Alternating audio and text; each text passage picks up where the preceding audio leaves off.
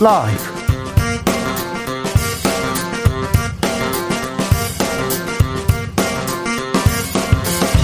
2022년 2월 18일 금요일입니다. 안녕하십니까. 주진우입니다. 대선 D-19일 앞자리가 바뀌었습니다. 그야말로 유사, 유세 전쟁, 전쟁입니다. 이재명은 호남에서 윤석열은 무능하다 외쳤습니다. 윤석열은 대구 경북에서 이재명은 부패했다고 공격했습니다. 지상파 방송 3사 여론조사에서 두 후보 지지율은 오차 범위 내 박빙입니다. 그런데 또 다른 조사에서는 윤 후보가 약간 앞서 있는데요. 문재인 정부 공격하는 윤석열의 전략이 먹혀든 걸, 든 걸까요? 이재명의 반전 카드 들어봅니다. 민주당 선대위 정무실장 윤건영 의원과 짚어봅니다.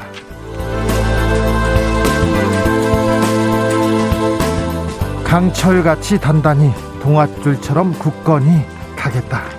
국민의당 안철수 후보가, 후보가 다시 일어나서 달리기를 시작했습니다. 풍파에 굴하지 않고 반드시 승리하겠다면서 국민의힘에서 흘러나온 중도 사퇴론 한마디로 일축했는데요. 안철수 후보의 행보는 대선에 어떤 영향을 미치게 될까요? 정치연구소에서 예측해 보겠습니다. 소상공인 자영업자들은 절박하다. 국회는 한시라도 빨리 추경안을 처리해 달라. 문재인 대통령이 재차 당부했습니다. 민주당은 야당이 발목 잡으면 단독으로라도 추경 처리하겠다고 했는데요. 그러자 국민의힘에서는 대선 전에 생색내기 한다 이렇게 비판하고 있습니다. 이런 가운데 내일부터 새로운 거리두기 적용됩니다. 어떻게 달라지는지 알아보겠습니다. 나비처럼 날아 벌처럼 쏜다. 여기는 주진우 라이브입니다.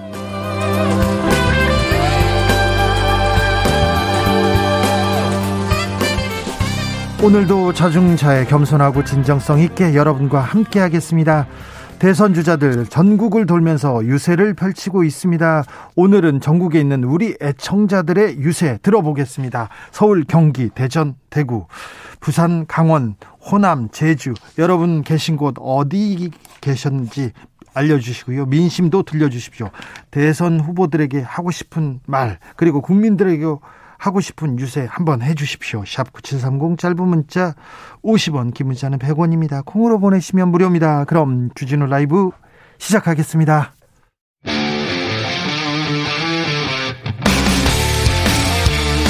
탐사보도 외길 인생 20년 주 기자가 제일 싫어하는 것은?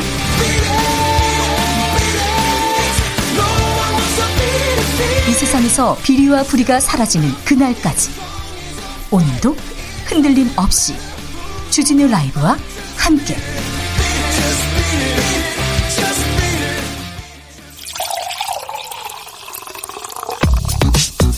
진짜 중요한 뉴스만 쭉 뽑아냈습니다. 줄 라이브가 뽑은 오늘의 뉴스 주스 정상은 기자 어서 오세요. 네 안녕하십니까. 코로나 확진자가 10만 명을 넘었네요. 네, 오늘 신규 확진자가 10만 9,831명입니다. 어제보다 무려 1만 6천여 명이 급증했고요. 지난주에 비해서 두 배. 네, 그 전주에 비하면 4배 늘었습니다. 더블링이네요. 어, 위중증 환자 수 어제보다 다소 감소한 385명으로 집계됐고요. 사망자는 45명이었습니다. 자, 사회적 거리두기 지침 일부가 바뀌었습니다. 네, 정부는 기존 오후 9시에서 오후 10시로 영업시간 제한을 1시간 연장했습니다. 아, 다만 사적 모임 인원은 최대 6인을 유지했습니다. 이 문제는 저희가 잠시 후에 중앙사고수습본부 연결해서 자세히 들어보겠습니다. 이제 출입 명부도 작성하지 않아도 된다고 합니다. 자, 이 와중에 법원에서 방역 패스에 또 제동을 걸었어요.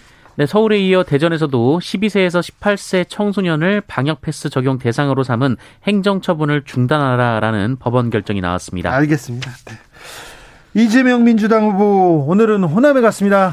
네, 오늘 오전 순천에서 유세를 했는데요. 윤석열 후보에 대해 국정에 대해 아는 것도 없이 이 모르는 게 당연한 것처럼 자랑하는 리더로는 이 힘든 엄혹한 환경을 견딜 수 없다라며 IMF 당시 김대중 전 대통령은 준비된 대통령이었고 박식함과 통찰력으로 위기를 극복했다라고 말했습니다.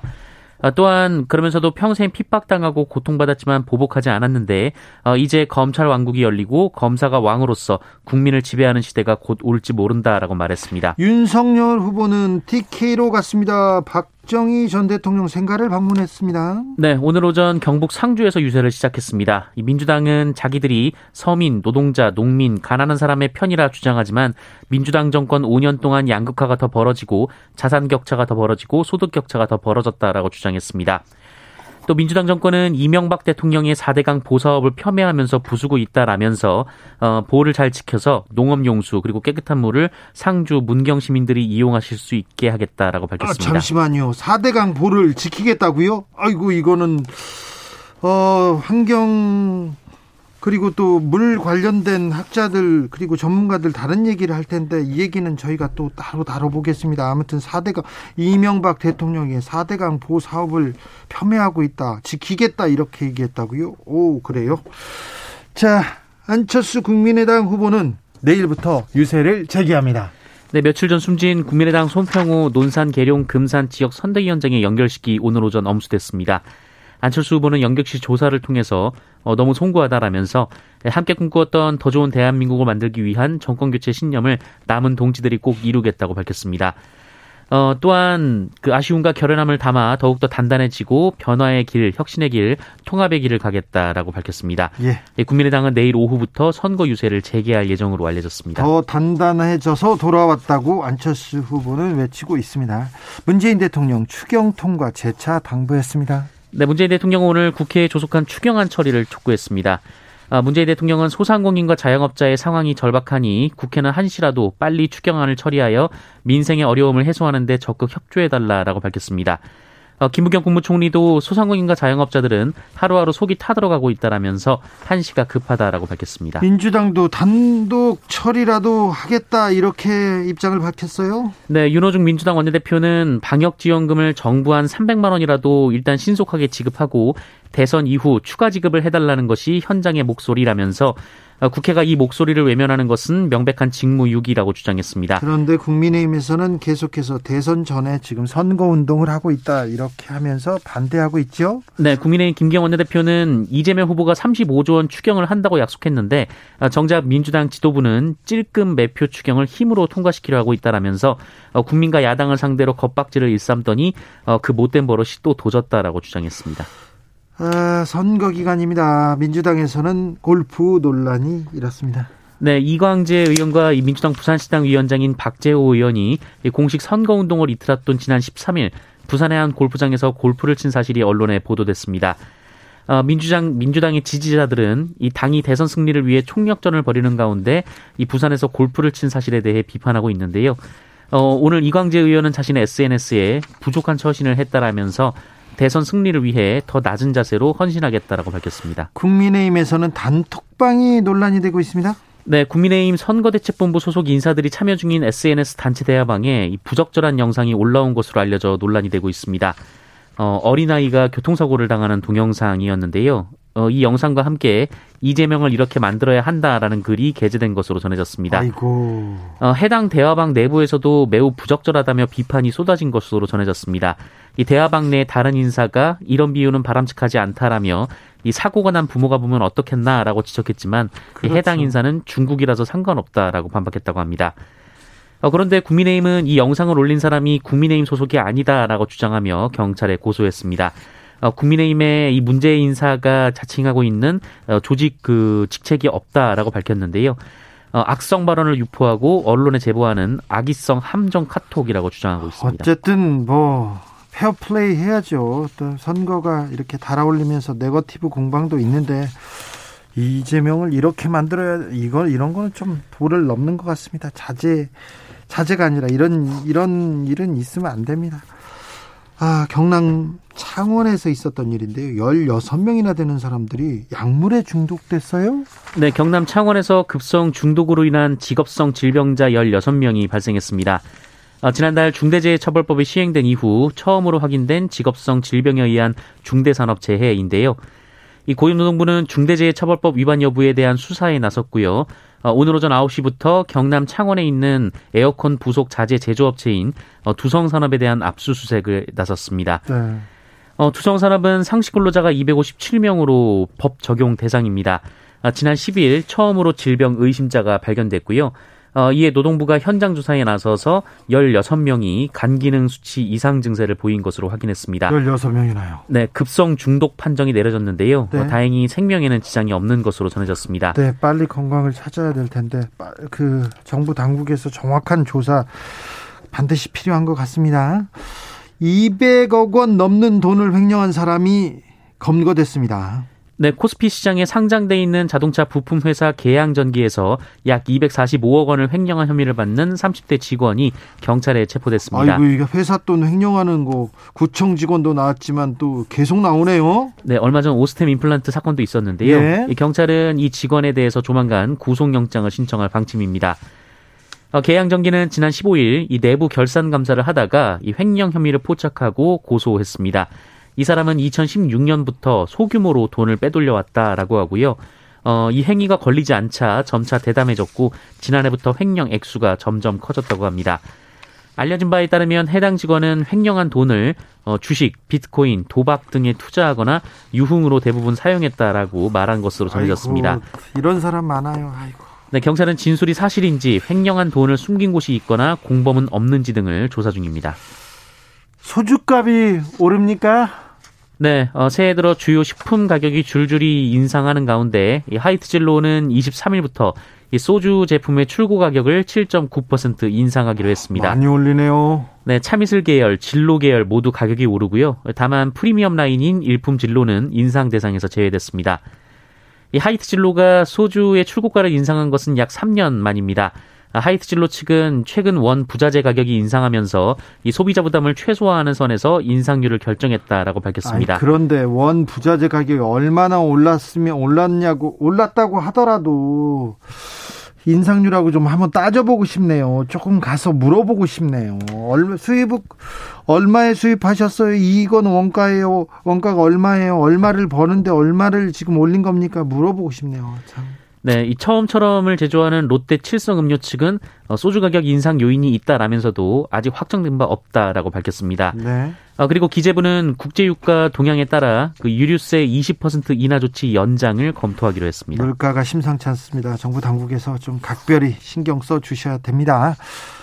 자, 주스 정상근 기자 함께했습니다. 감사합니다. 고맙습니다. 4488님께서 윤석열 후보 칠곡 외관역 유세 현장에 직접 보고 왔는데요. 말솜씨가 많이 늘었더라고요. 인정합니다. 이렇게 합니다. 예, 문자 보내셨습니다. 조 반장님께서는 대선 전에 자영업자 지원이 선심이고 대선 후에 지원은 정책이라는 근거는 뭡니까?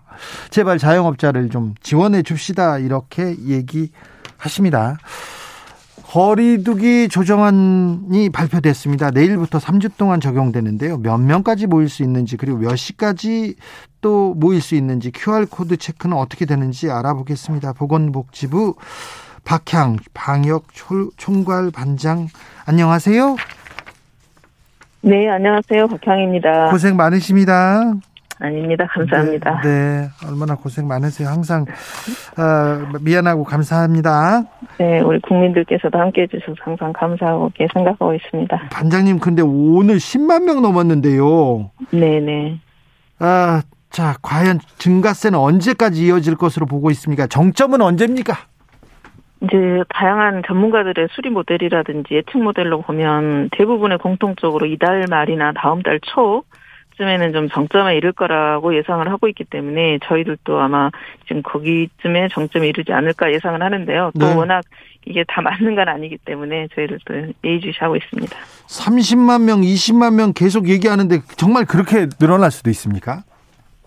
이제 지금 오늘 벌써 지금 10만 명 이주가 넘어가기 때문에 네. 저희들이 뭐 되게 이게 옛날에는 그 톱니바퀴식으로 이렇게 상승세를 보였는데 지금은 계단식으로 보여요. 예. 일단 주말에 정점 저 오르고 나면은 다시 그 점에서 다시 시작을 한단 말이에요. 네. 그래서 굉장히 좀 빠른 속도로 늘고 있어서 20만까지도 갈 수 있다고 보고 있습니다. 네, 주말에는 좀 떨어졌었는데 요즘은 그렇지도 네네. 않은 것 같아요. 네, 네, 네. 그런데 정점은 좀 지나고 거리두기 조정해야 되는 거 아니야 이렇게 얘기하시는 분도 있었는데 거리두기 조정안 오늘 발표했습니다. 바뀐 점이 뭔가요?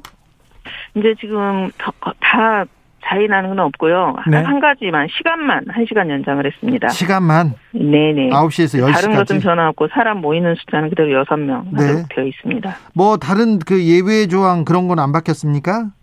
이제 어차피 사적 모임에 대한 부분은 원래 네. 항상 가족 거주 공간이 동일한 가족 숫자 모임이라든지 뭐 아동 12살 미만 노인 장애인 돌봄이 필요한 경우 뭐 임종 가능성이 있는 가족 지인이 모이는 경우 뭐 이런 것들은 예외 사적 모임 예외 조항은 그대로 유지됩니다. 아 그렇습니까? 네 방역 패스용 QR 확인은 어떻게 되는 겁니까? 이제 우리 국민들께서 QR 확인하는 거랑 네. 그다음에 방역 패스하고 공동으로 하는 거랑 그다음에 출입자 명부 쓰는 것이 약간 혼동스러운 것 같아요. 네. 저희들이 출입자 명부는 손으로 쓰기도 하고 또 콜 안심 콜 번호를 누르기도 했잖아요. 네. 그런데 특히 콜 QR 코드는 그 출입자 명부 기능도 하고 방역 패스 기능을 합쳐놓은 거거든요. 아, 예. 그래서 이번에 중단한다고 하는 것은 이제 밀접 접촉자를 주로 가족 중심으로만 관리를 하고 있기 때문에 어디 식당에를 간다거나 다중이용시설 방관 안 하잖아요. 그래서 더 이상 출입자 명부가 필요 없으니 그 부분만 뺀다는 겁니다. 그래서 방역 패스는 그대로 유지됩니다. 그러면 현재 방역 패스 그대로 적용되는 건가요? 그렇죠. 식당에서 방역 패스는 그대로 되는데 들어갈 때 QR 코드 찍고 가 들어가야 됩니까? 그렇죠. QR 코드를 찍어도 되고요. 네. 그다음에 이제 우리 그 COOV라고 예방 접종 확인서 있죠. 네. 그걸 그거를 보여주셔도 되고 네. 또뭐 동사무소에서 출력받은 걸 보여주셔도 되는데 일반적으로 이제 업주들께서는 그 QR 코드 기 이제 갖고 계셨잖아요. 네. 그걸로 갖고 계신 분들은 그걸 찍으면은 훨씬 확인하기가 편하기 때문에 업주님들께서는 주로 이제 이 방역 패스용으로 쓴 QR용으로 쓸 수 있기 때문에 그걸 굳이 철거하지 않으시고 그걸 활용하셔도 됩니다. 그러면 QR 방역 패스 계속 적용되는 거네요. QR 카드 그렇습니다. QR 확인 안 네네. 찍고 네네. 들어가지 않아도 되는 게 아니라 네네 그렇습니다. 그러면 현재 다만 본인의 동선을 추적하지 않는다는 겁니다. 그렇습니까? 현재 네네. 방역 패스가 적용되는 곳은 어딘지 다시 한 번만 설명해 주십시오. 이제 방역 패스는 식당, 카페, 네. 식당 카페에서 기존에 했었던 데는 그대로 패스 적용되고요. 네. 그다음에 이제 병원 같은데 가서 방문하실 때는 그런 좀 적용되는 부분이 있고요. 그래서 특히 식당 카페는 네. 방, 방역 패스가 적용되고 있습니다. 이제 식, 어, 다음 주에도 네네 시, 식당 카페에서는 여전히 하셔야 됩니다. 카드, 알겠습니다. 이제 그거 네네. 그거 약간 혼동이 있을 뻔했습니다. 네네네. 1020님께서 어, 식당이나 카페 6인 중에 미접종자가 한 명이라도 있으면 출입을 못 하나요? 궁금해서 좀 알려주세요. 물어봅니다. 이제 숫자 제한은 6인 한 숫자로는 맞지만 이거는 방역 패스가 있어야 되기 때문에 미접종자분께서는 네. 어 접종 PCR 뭐 확인서라든지 아, 요즘 RAT로 신속 항원 검사 확인해서 해주잖아요. 네. 그게 있으셔야 되죠. 그렇습니까? 그러면 네. 지금 새롭게 이렇게 거리두기 바뀌었다고 하지만 시간이 9시에서 10시로 늘어난 거 말고는 큰 골격은 변한 것은 없습니다. 그렇게 네네. 봐야 되겠네요. 네네. 네. 그러니까 이제 출입자 명부를 안 쓰는 것은 업주들 입장에서 그거를 QR이 없는 사람한테 별도로 뭘 쓰게 하거나 안심 콜 번호를 하게 하거나 이거는 안 해도 되는 거죠. 알겠습니다. 네네. 아, 반장님, 그 해외 대다수의 국가에서 계속 거리두기 조금 어, 완화하고 있지 않습니까? 네네. 우리도 고민할 것 같은데 소상공인 자영업자들 너무 힘들다고 하고 있으니 그런데 어떤 고민 있으십니까? 이제 저희들도 대부분 해외에서 완화한 경우 보면은 네. 정점을 되기 전에 정점이 되기 전에 완화한 국가에서는 그 정점도 그 폭이 훨씬 더 많아요. 네. 집중적으로 더 많이 발생을 했고 너무 많은 수가 발생하게 되면 이제 사망자 숫자나 이런 것도 더 늘었단 말이죠. 네. 그래서 대부분은 어 그래도 완만하게 안정적으로 가는 나라들은 대개 정점을 지난 후에 네. 그런 거리두기라든지 방역 패스라든지 이런 걸 완화한 나라들이 그 다음에 좀 안정화되고 있습니다. 그래서 저희들도 이번에 이제 3주간으로 거리두기를 했지 않습니까? 네. 그렇게 둔 이유는 이렇게 어느 정도 지금 대개 전문가들이 2월 말이나 3월 초를 그 정점으로 보고 있기 때문에 그 정점을 추이를 보고 그 다음에 정점이 된다라고 판단되었을 때 이제 완화의 그런 방안을 좀 마련하기 위해서 한 3주로 한 겁니다. 그 알겠습니다. 이유도. 네. 네네. 자, 3주 동안 거리두기를 그냥 지속한다. 3주 네네. 안에 정점을 지나고 그 다음에 판단할 테니 그때까지는 잘 지켜달라. 이렇게 생각하면 되겠네요. 네네, 그렇습니다. 2384님께서 헬스클럽도 10시까지 연장되는 건가요? 체육시설은 어떻게 됩니까? 5121님 물어봅니다. 모든 시설이 10시까지입니다. 10시까지요? 네네. 2584님, 혼란스러우니 집중 홍보 부탁드립니다. 이 말씀 듣기 전까지 방역패스 없어지는 줄 알았거든요. 저희들도 네네네. 그렇게 생각하는 사람이 많았어요. 네네네. 출입자 명부 쓰는 거가 없어지는 건데 그게 네. 좀 혼동됐었던 것 같습니다. 네. 어, 좀그 혼돈하고 있는 분들한테 다시 한번 다시 한번 짧게 좀 부탁드릴게요. 자. 네 이번에 이제 방역 패스용 그 출입자 키 기록 작성하는 거이 예. 부분들이라든지 그 그거는 없어졌지만 방역 패스는 방역 패스가 지, 그 유지되는 곳은 여전히 방패가 필요합니다. 네. 그래서 그거 혼동하지 마시고 다만 시간이 한 시간 더 연장됐다는 거 명심해 주시면 되겠습니다. 네, 시간은 한 시간 연장됐지만 아무튼 네. 방역 패스 계속 돼야 되고요. QR 카드 찍어야 되고요. 접종 완료 확인, PCR 확인, 신속 확인 확인 검 항원 검사 확인된 거 가지고 똑같이 지금 출입해야 된다 이 얘기 하면 되겠네요. 네, 그렇습니다. 알겠습니다. 반장님 이제 이해했습니다. 네. 고생 많으신데 더 고생해 주세요. 감사합니다. 국민 네. 여러분께도 늘 감사드립니다. 네, 힘내세요. 네, 고맙습니다. 감사합니다. 박향 방역 총괄 반장님이었습니다. 6266님께서 식당 이용 시 콜, 또 QR 여전히 해야 되는 건가요? 네, 식당, 카페 계속 방역 패스 적용된다는 거 다시 한번 알려드립니다. 교통정보센터 다녀오겠습니다. 유하영 씨.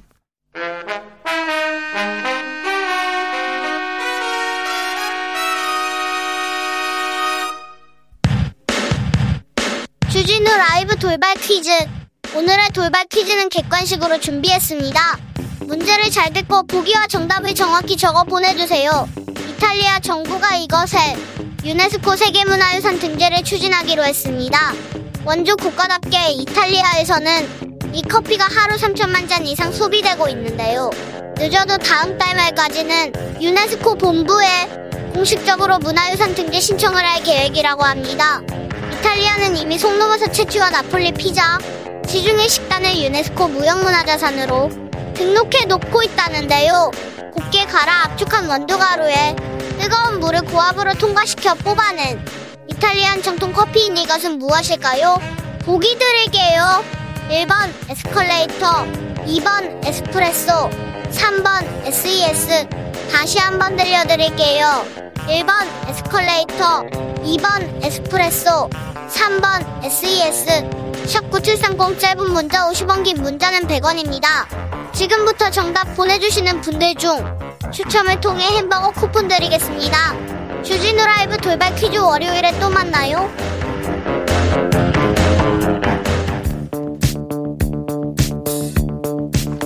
대한민국 정치의 새로운 100년을 준비한다. 21세기형 국회 싱크탱크 정치연구소. 정치권에 보내는 고급진 비대면 정치 컨설팅 오늘도 뜨겁게 분석해 봅니다. 정치는 데이터다. 정치는 과학이다. 박시영 TV 진행자 어서 오세요. 네, 반갑습니다. 박시영입니다. 오늘의 특별 손님으로는 이택수 리얼미터 대표 모셨습니다. 어서 오십시오. 네, 안녕하세요. 네. 대선까지 19일입니다. 앞자리가 바뀌었어요. 이제 네. 얼마 안 남았는데 어, 지금 현재 판세는 어떻습니까? 음, 윤석열 후보가 이제 오차 범인의 박빙 우세에서 오차 네. 범인을 살짝 넘는 우세 여론조사가 일부 나왔고요. 네. 그래서 뭐 여하튼 박빙이든 아니면 어, 오차 범위를 넘는 수준이든 어, 윤석열 후보가 지금 우세인 것은 사실이고요. 어, 이재명 후보가 이제 남은 19일 동안 어, 어떤 구도의 변화 없이 역전이 가능할지 사실 어, 지난 총 87년 이제 대선 이후 8번, 이번까지 하면 8번째인데 7번의 대선에서 노무현 후보를 제외하고는 구도의 변화 없이 역전한 경우는 없기 때문에 과연 그 전례를 깨고 이재명 후보가 역전할 수 있을지 예, 그 부분이 이제 관심의 대상이 되고 있습니다. 네. 그 대략 뭐 여러 여러 조사가 나오는데 방송 3사가 조사했던 네. 게 이제 어 플러스 마이너스 오차 범위 오차 범위 내에서 있었죠. 네. 어, 대략 저는 뭐 그 정도 오차 범위 내지만 윤석열 후보가 한 발 앞서 있다 이렇게 네. 좀 판세를 보고 있는데요. 지난주에 좀 특징적인 일들이 많았어요. 예. 그러니까 뭐냐면 일단 크게 보면 국민적 관심사는 대선보다는 동계올림픽에 꽂혀 있었고요. 네, 쇼트랙 했습니다. 그래서 그 대선이 조금 묻혔죠. 네. 뭐 뉴스 시간도 뭐 저기 동계올림픽 하면은 그 뒤로 늦춰지고 밤 10시 뭐 넘어서 뉴스도 하는 경우도 많았고요. 네. 그래서 관심사는 오히려 국민도 관심사는 동계올림픽이었다. 이렇게 좀 보고요. 두 번째는 이제 단일화에 대한 안철수 후보가 TV 토론 직후에 단일화를 꺼냈다 보니까 아, 그렇죠. 일명 이제 그 열차 내에서의 구두발 네. 그 논란이 윤석열 후보 논란이 굉장히 컸는데 네. 이 부분이 단일화 프레임에 좀 가려진 측면이 단일화가 컸죠. 있습니다. 그러니까 네. 야권 지지자들은 좀 승리를 확신하는 그런 어떤 흐름이 좀 형성됐고 여론조사 문항에서도 단일화 문항을 많이 넣다 보니까 그게 네. 또 밴드웨건 효과를 거두기도 했고요. 두 번째는 또 추경이 월요일 날 본회의가 열리지 추경이 상정을 못하지 않았을까 여야 간 합의가 이루어지지 않았어 네. 않았는데 그 다음에 이제 여권이 그 부분에 대한 신속한 대처를 잘 못했죠. 추경이 실패했으면 어떻게 할 건지 네. 긴급한 사태가 벌어졌는데 이 부분에 대한 2, 3일 좀 어, 놓친 것 이런 어, 부분들이 여권으로서는 좀 악재로 보였고요. 대통령이 지금 강하게 추경 네. 좀 통과시켜달라고 얘기를 하고 있고요. 지금 네. 그 이제서야 민주당도 열심히 움직이는 것 같습니다. 그렇습니다. 이제 코로나가 또 확산이 굉장히 심각하게 벌어져 주부층들이 또 동요한 부분들도 있죠. 이런 부분들이 지금 종합적으로 어, 작동했다. 그래서 주초에 잠깐 어, 두 후보 간의 격차가 좀 더 더 좁혀지는 양상이 있다가 다시 벌어진 그런 어떤 느낌이거든요. 근데 이제 추경 부분은 어, 자영업자들은 두 가지의 반응을 보이는 것 같아요. 하나는 어, 제대로 많이 받았으면 좋겠다 이런 인식도 있지만 피해가 워낙 컸기 때문에 또 한편으로는 예. 지금 당장 죽겠다 신속하게 처리해달라. 근데 오늘 이제 애결위에서 어, 간사들이 모였는데 애결위 전체 회의를 했는데 국민의힘 입장에서는 이 부분들을 뭐 천만 원까지 줘야 한다. 이러면서 신속하게 하는 부분에 대한 좀 이견들을 냈어요. 그 부분에 대해서 어, 자영업자들의 반응은 그렇게 좋지는 못했던 것 같습니다. 빨리 처리해달라는 요구가 더 강한 것 같아요. 그래서 이 부분도 추경이 좀 지체되는 게 여권만의 악재가 아니라 이 부분에 대한 야당이 시간 끌기를 만약에 나선다면 그것 또한 또 야당이 불리하게 작동할 수도 있겠다 이렇게 싶습니다.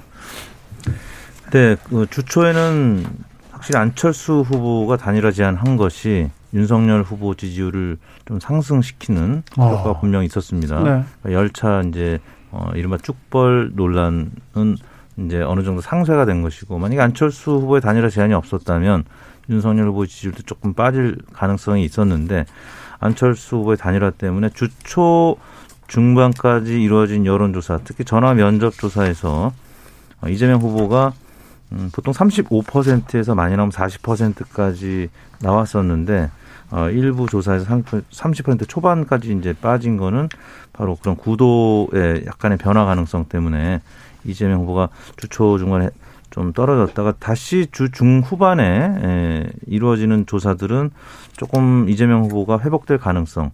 어, 이제 자세한 내용은 저희가 리얼미터가 매일 조사를 하고 있기 때문에 네. 아마 이제 내일 모레 오마이뉴스 통해서 발표를 할 텐데 어, 흐름상으로는 주초에 조금 벌어졌다가 주 중반에는 조금 좁혀지는 그 분위기. 어, 예. 그래서 지금 어제 발표된 방송 3사의 한 지금 한 4% 포인트 가량 오차 범위 내에서의 이제 흐름 이 부분이 아직까지는 좀 어, 유효한 네. 그런 여론조사 분위기가 아닐까 싶습니다. 아니 참 리얼미터 대표님 네. 여론조사 전문가고 도사님께서 네.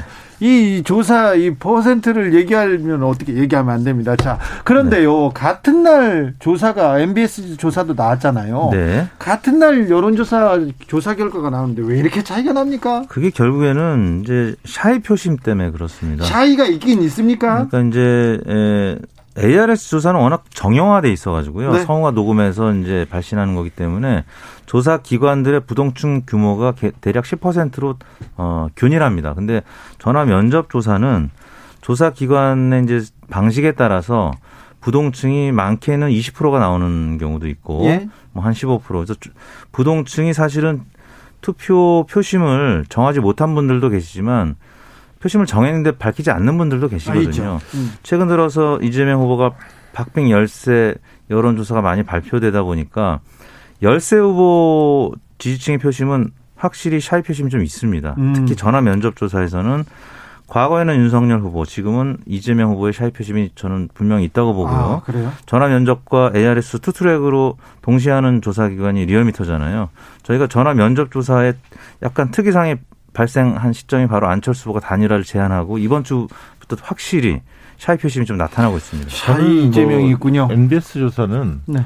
원래 이제 우리가 그 95% 신뢰 수준에서 플러스 마이너스 뭐 1000명 조사하면 3.1, 오차범위를 그렇게 얘기하거든요. 네. 그 얘기는 뭔 얘기냐면 100번 조사하면 음.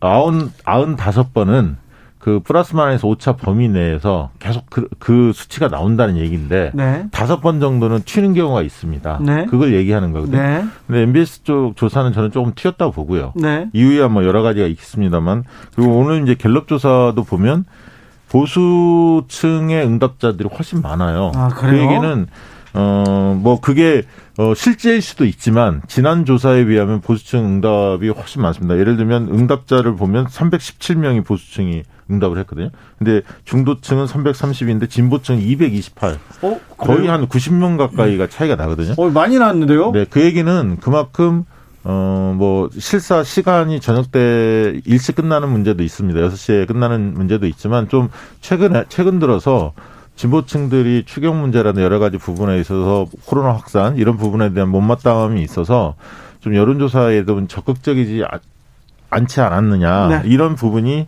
또한 고려 요인이 될 것 같습니다. 그럼 한 가지만 첨언하자면 MBS 조사는 여론조사가 네 곳이 하는 네, 네, 네 조사거든요. 네 근데 실제는 그 주에 해당하는 여론조사 기관들은 두 곳입니다. 네. 이번 주 여론조사 심의원에 들어서 봤더니 코리아 리서치와 케이스탯이 했습니다. 네.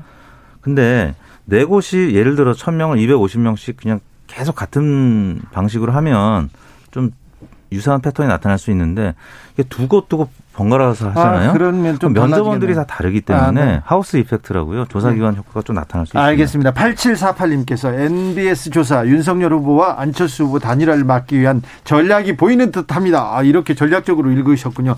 자, 그러면요. 여기서 묻고 가겠습니다. 아직도 대선에 단일화가 굉장히 주, 중요한 변수가 되는 것 같은데 안철수 후보가 내일부터 선거운동 재개하기로 했습니다. 강철같이 단단히 동아줄처럼 굳건히 가겠다. 더 단단해진 모습으로 네. 더 목소리를 내고 있더라고요. 네. 저는 안철수 후보가 독, 그 끝까지 완주할 것 같습니다. 왜냐하면 어, 지금 이제 그 본인이 던진 카드를 안 받았지 않습니까? 네? 여론조사를 통해서 단일화를 하자. 네. 국민의힘에서 못 받겠다 입장이 냈고. 못 받겠다면서 자존심 상하게 네, 막했어요. 뭐 이준석 대표가 계속 조금 그 계속 뭐 어, 안철수 긁었죠. 후보에 대해서 좀 어떻게 보면 무한에 가까운 네. 모욕에 가까운 그런 말씀 많이 하셨는데 이제 그런 문제도 하나 있고 안철수 후보로서는 내가 할 바 했다 이게 있죠. 네. 첫째는 두 번째는 여론조사 격차가 좀 커졌어요. 네. 약간 좀 늘어나다 보니까 국민의힘에서 어, 절박감이 그렇게 옛날보다 그 강하지 않을 것 같고요. 셋째는 돌아가신 부, 부분에 대한 고인에 대한 뜻 이런 얘기를 하고 있습니다. 그 얘기는 무슨 얘기냐면 하더라고요. 돌아가신 분은 어쨌든 선거 운동을 하다가 그렇게 에, 운명을 달리했기 때문에 그분을 생각한다면 끝까지 완주해서 어 안철수의 어떤 그 뭐랄까요 대선 캠페인을 나름대로 뚜벅뚜벅 해달라 이런 어떤 요구가 담겨 있기 때문에 안철수 후보 입장에서 그럴 거다. 그 다음에 또 김, 김미경 여사죠. 그 네. 그 부인께서도 좀 독자 완주 쪽을 좀 바라는 그런 이야기들이 들립니다. 네. 아무래도 부인을 또 많이 의견을 듣는 입장이기 때문에 안철수 후보가 과거에 보면 네. 완주할 가능성이 높다. 저는 그렇게 봅니다. 어, 투표용지 인쇄가 18일이잖아요. 오늘이 18일이죠. 네. 어, 열흘 남았습니다. 예. 근데 열흘이면은 사실 요즘 대선 기간에는 강산도 변합니다. 그래서 네. 어, 지금 현재 상황에서는 박지영 대표님 말씀대로 저도 어, 안철수 후보의 현재 지지율이 뭐 10% 안팎 나오고 있기 때문에 최소 50%는 보존되는 그런 지지율을 기록하고 있죠. 그래서 어, 완주할 가능성이 더 높다고 봅니다. 근데 만약에 이 이재명 후보와 윤석열 후보의 지지율이 지금 오차 범위 내에서 이제 방송 참석 한 4% 오차 범위 내인데 만약에 더 좁혀지면 윤석열 후보 입장에서는 단일화를 해야 될 절박성을 더 느낄 수 있고 그럼 윤석열 후보도 손을 내밀 거고 저는 이재명 후보도 손을 내밀 수 있다고 봅니다. 네. 그러니까 한쪽은 단일화, 한쪽은 공동정부, 뭐 연대 이런 식으로. 그래서 이재명 후보하고 윤석열 후보 지지율 격차 그리고 안철수 후보의 지지율 어, 여부에 따라서 남은 한 열흘 기간 동안에 충분히 예, 구도의 변화는 있을 수 있다.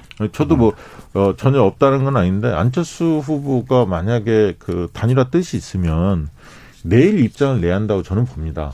그러니까 어, 선거운동을 재개하면서 본인의 입장이 명확해야 돼요. 왜냐하면 며칠을 하다가 또 만약에 중단을 하거나 뭐 단일화를 하자든가 새로운 국면을 잃게 된다면 그건 정치 소위상 옳지 않습니다. 아니 사실. 오늘 안 하겠다고 어떤 예. 풍파에도 굴하지 않고 최선을 다하겠다 완주하겠다는 의지를 밝혔지 않습니까? 네. 그리고 이렇게 단일화 얘기를 자꾸 꺼내는 게 안철수 후보한테는 아주 안 좋은 카드예요. 지지율을 짓누르는 거거든요. 그래서 오늘은 씌어져 있는 겁니다. 오늘은 얘기를 아예 안 하시더라고요. 근데 한 2주, 3주 전에도 절대 안 한다고 했는데 지난 일요일에 단일화 제안을 전격적으로 했단 말이에요. 그래서 이제 보는 관전자 입장에서는 안철수 후보가 언제든지 입장 변화를 할 가능성은 상존한다고 보고 그 방향성이 이제 국민의힘일지 아니면 민주당일지는 저는 모른다고 생각을 하고요. 그렇죠. 오히려 오히려 네. 민주당하고도 네. 화학적 결합의 가능성이 있다 이렇게 보는 분들도 네, 있습니다. 충분히 가능성이 있죠. 지금 사실 안철수 후보 입장에서는 어떤 한쪽을 편들기가 참 쉽지 않다. 왜냐하면 오히려 자존심을 좀 회복할 때다 저는 봐요. 그러니까 본인이 15%까지 자력으로 올려서 안철수가 살아 있다라는 걸 보여주는 것이 지금 고인의 뜻도 그렇고 돌아가신 분의 뜻도 그렇고 그래서 네. 그런 것들을 감안하면 어, 독자 완주 가능성이 좀 더 높아. 알겠습니다. 여기서 박근혜 전 대통령의 영향력은 어떻게 될까요? 오늘 윤석열 후보가 박정희 전 대통령의 생가를 찾았습니다. 그리고 홍문정 친박신당 대표를 영입하기도 했습니다.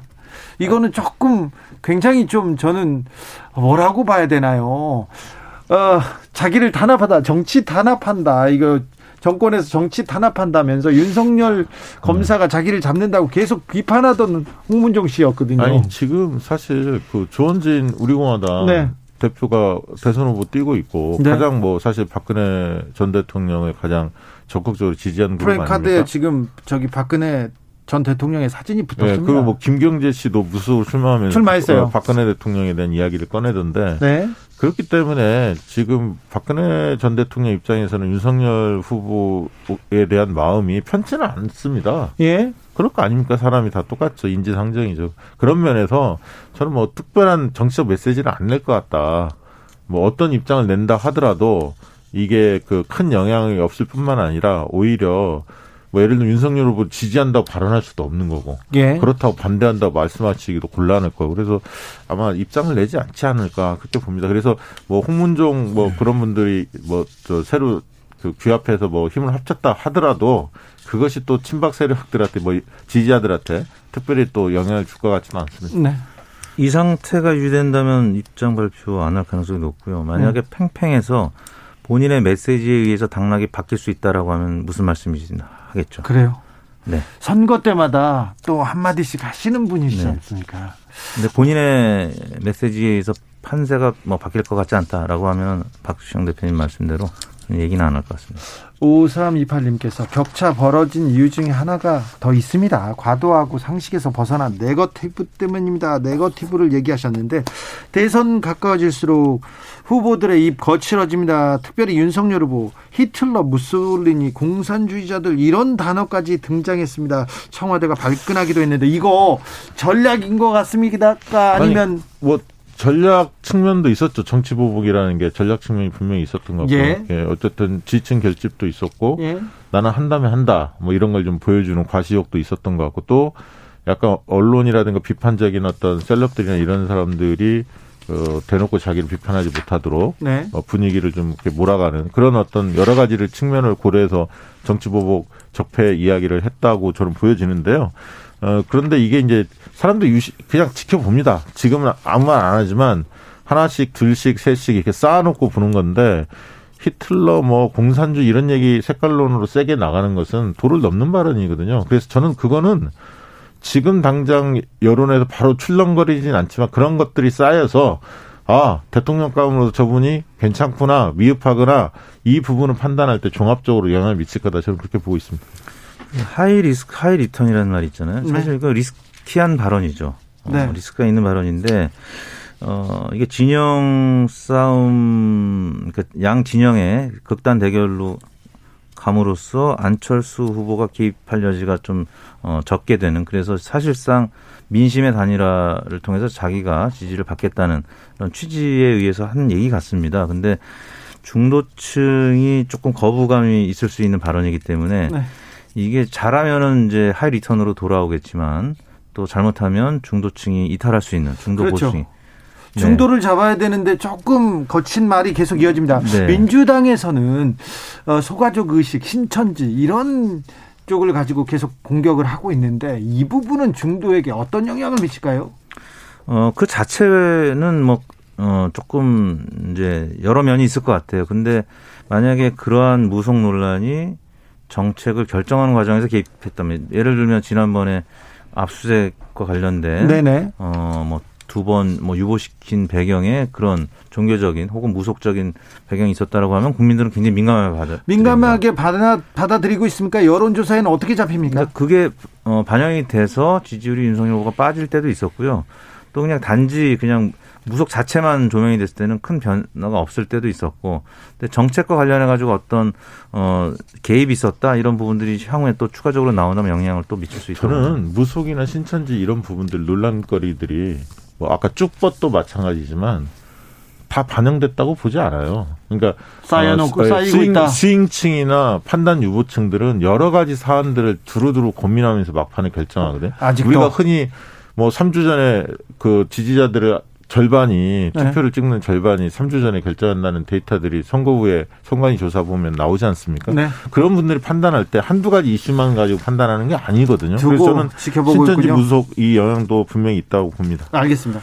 이 부분 또 묻고 싶습니다. 제가 이쪽은 이쪽은 전문 분야니까 이명박 전 대통령 이름이 나오기 시작했어요. 이명박 정권의 4대강 MB가 만든 4대강 보호 잘 지키겠다 이런 발언을 윤석열 후보가 했습니다. 이게 아, 민주당 정권은 이명박 전 대통령께서 하신 보호 사업 4대강 사업을 폄훼하면서 부수고 있다 이렇게 하면서 이거는 좀 국민들 여론조사 해보면 나오는데 4대강에 대한 어 문제 예를 들면 좀 비판적인 분들이 더 많지 않을까요? 네. 그 조사해 보면 근데 뭐 지역적으로는 약간 이제 TK에 가서 그쪽 같은 경우는 이제 정서가 약간 다를 수는 있을지 모르겠으나 지역적 메시지로서는 뭐 할 수도 있겠지만 요즘에는 지역에 가서 한 발언이 전국적으로 다 이게 알려지기 때문에 어 오히려 마이너스가 클 것 같은데 물론 친이 친박 이 세력들을 다 묶으려고 이런 어떤 정치적 계산을 할 수도 있겠지만 친이 친박에 그렇게 그 흔히 말하는 골수 지지자라는 측면이 그렇게 옛날 같이 이렇게 견고하지가 않거든요. 그래서 저는 오히려 이것도 마이너스다 그렇게 봅니다. 그 정책 평가 관련해서 4대강 사업과 관련한 여론조사는 박 대표님 말씀대로 부정적인 여론이 더 많을 수 있고 네. 예전에 많았습니다. 근데 네. 일종의 깐부 정서, 그러니까 박근혜 지지층이 온전히 흡수될 수 없는 상황이라면 이명박 전 대통령의 지지층이라도 흡수하겠다. 이런 차원에서 이건 이제 반대로 이재명 후보가 문재인 대통령 지지층 나가서 노무현 대통령 지지층까지 흡수해서 어 이 진보 진영의 통합을 꾀하겠다라는 어, 계산법과 비슷한 방식인데, 음, 네. 어, 이게 만약에 디테일하게 이제 4대강 사업에 대한 평가로 이제 들어가면 사실 윤석열 후보가 방어하기 어려운 상황까지 갈 수가 있는데, 어, 만약에 다가온 TV 토론에서 이 부분이 만약에 이재명 후보가 좀 집중적으로 혹은 뭐 심상정 후보가 집중적으로 공략을 한다라고 하면 좀 방어하기 어려운 상황이 될 수도 있는데. 심상정 후보 하시겠죠. 쉽지 않을 네. 것 같은데요. 네. 그래서 이제 이 부분이 길면은 윤석열 후보한테 좀 불리할 수 있다. 네. 예, 근데 이제 깐부 정서에서 네. 이재명, 네. 아니, 이명박 대통령의 지층을 지금 겨냥해서. 근데 이게 전 정권들, 뭐 현 정권들 이렇게 진영대 길로 꼭 가는 게 보수한테 꼭 유리한가 그 부분도 어, 윤석열 후보가 잘 판단해야 하는데 역대 대통령들 평가를 해보면 최근에 노무현 그다음에 이명박, 박근혜, 문재인 이렇게 했을 때 평가가 어떤지는 국민들 평가는 이미 내려진 거 아닙니까? 여론조사 해봐도 그러게요. 예. 네.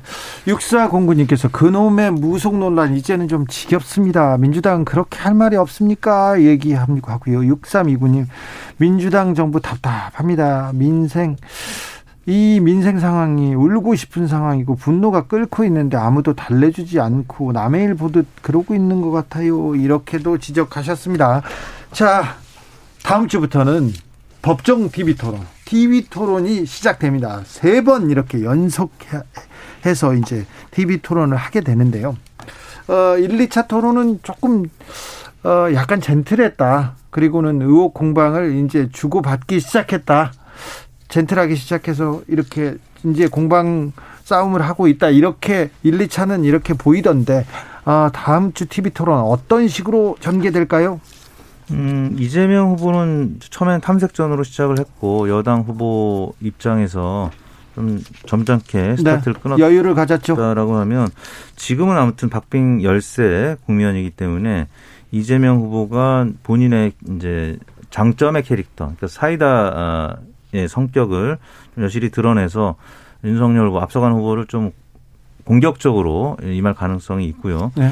어, 반대로 윤석열 후보는 좀 방어적으로 어, 왜냐하면 어, TV 토론에서 혹시 말실수를 하면 감점 요소가 될 수가 있기 때문에 지지, 지지율을 올리기는 어려워도 떨어뜨리기는 사실 쉬운 게 TV 토론입니다. 그렇기 네. 때문에 아마 방어적으로 좀 오히려 이제 본인 야당 후보지만 여당 후보처럼 느껴지게끔 아마 할 가능성이 있는데 문제는 TV 토론에서도 어, 구도의 문제를 봐야 되는데요. 지난번 이재명 후보가 안철수 후보에 대해서는 공격하지 않고 좀, 어, 우호적이거나 좀 구애하는 그런 이제 구도를 보였단 말이죠. 앞으로도 계속 그럴 것인지, 뭐 심상정 후보도 마찬가지입니다. 그런 구도를 보면 좀 관전자 입장에서 어, 좀 흥미가 생기지 않을까. 1차 토론보다는 2차 토론이 조금 더 저, 좀 흥미진진했죠. 네. 되치기도 있었고, 네, 네. 반박도 있었고, 뭐 이런 게 있었거든요. 토론 같았죠. 예.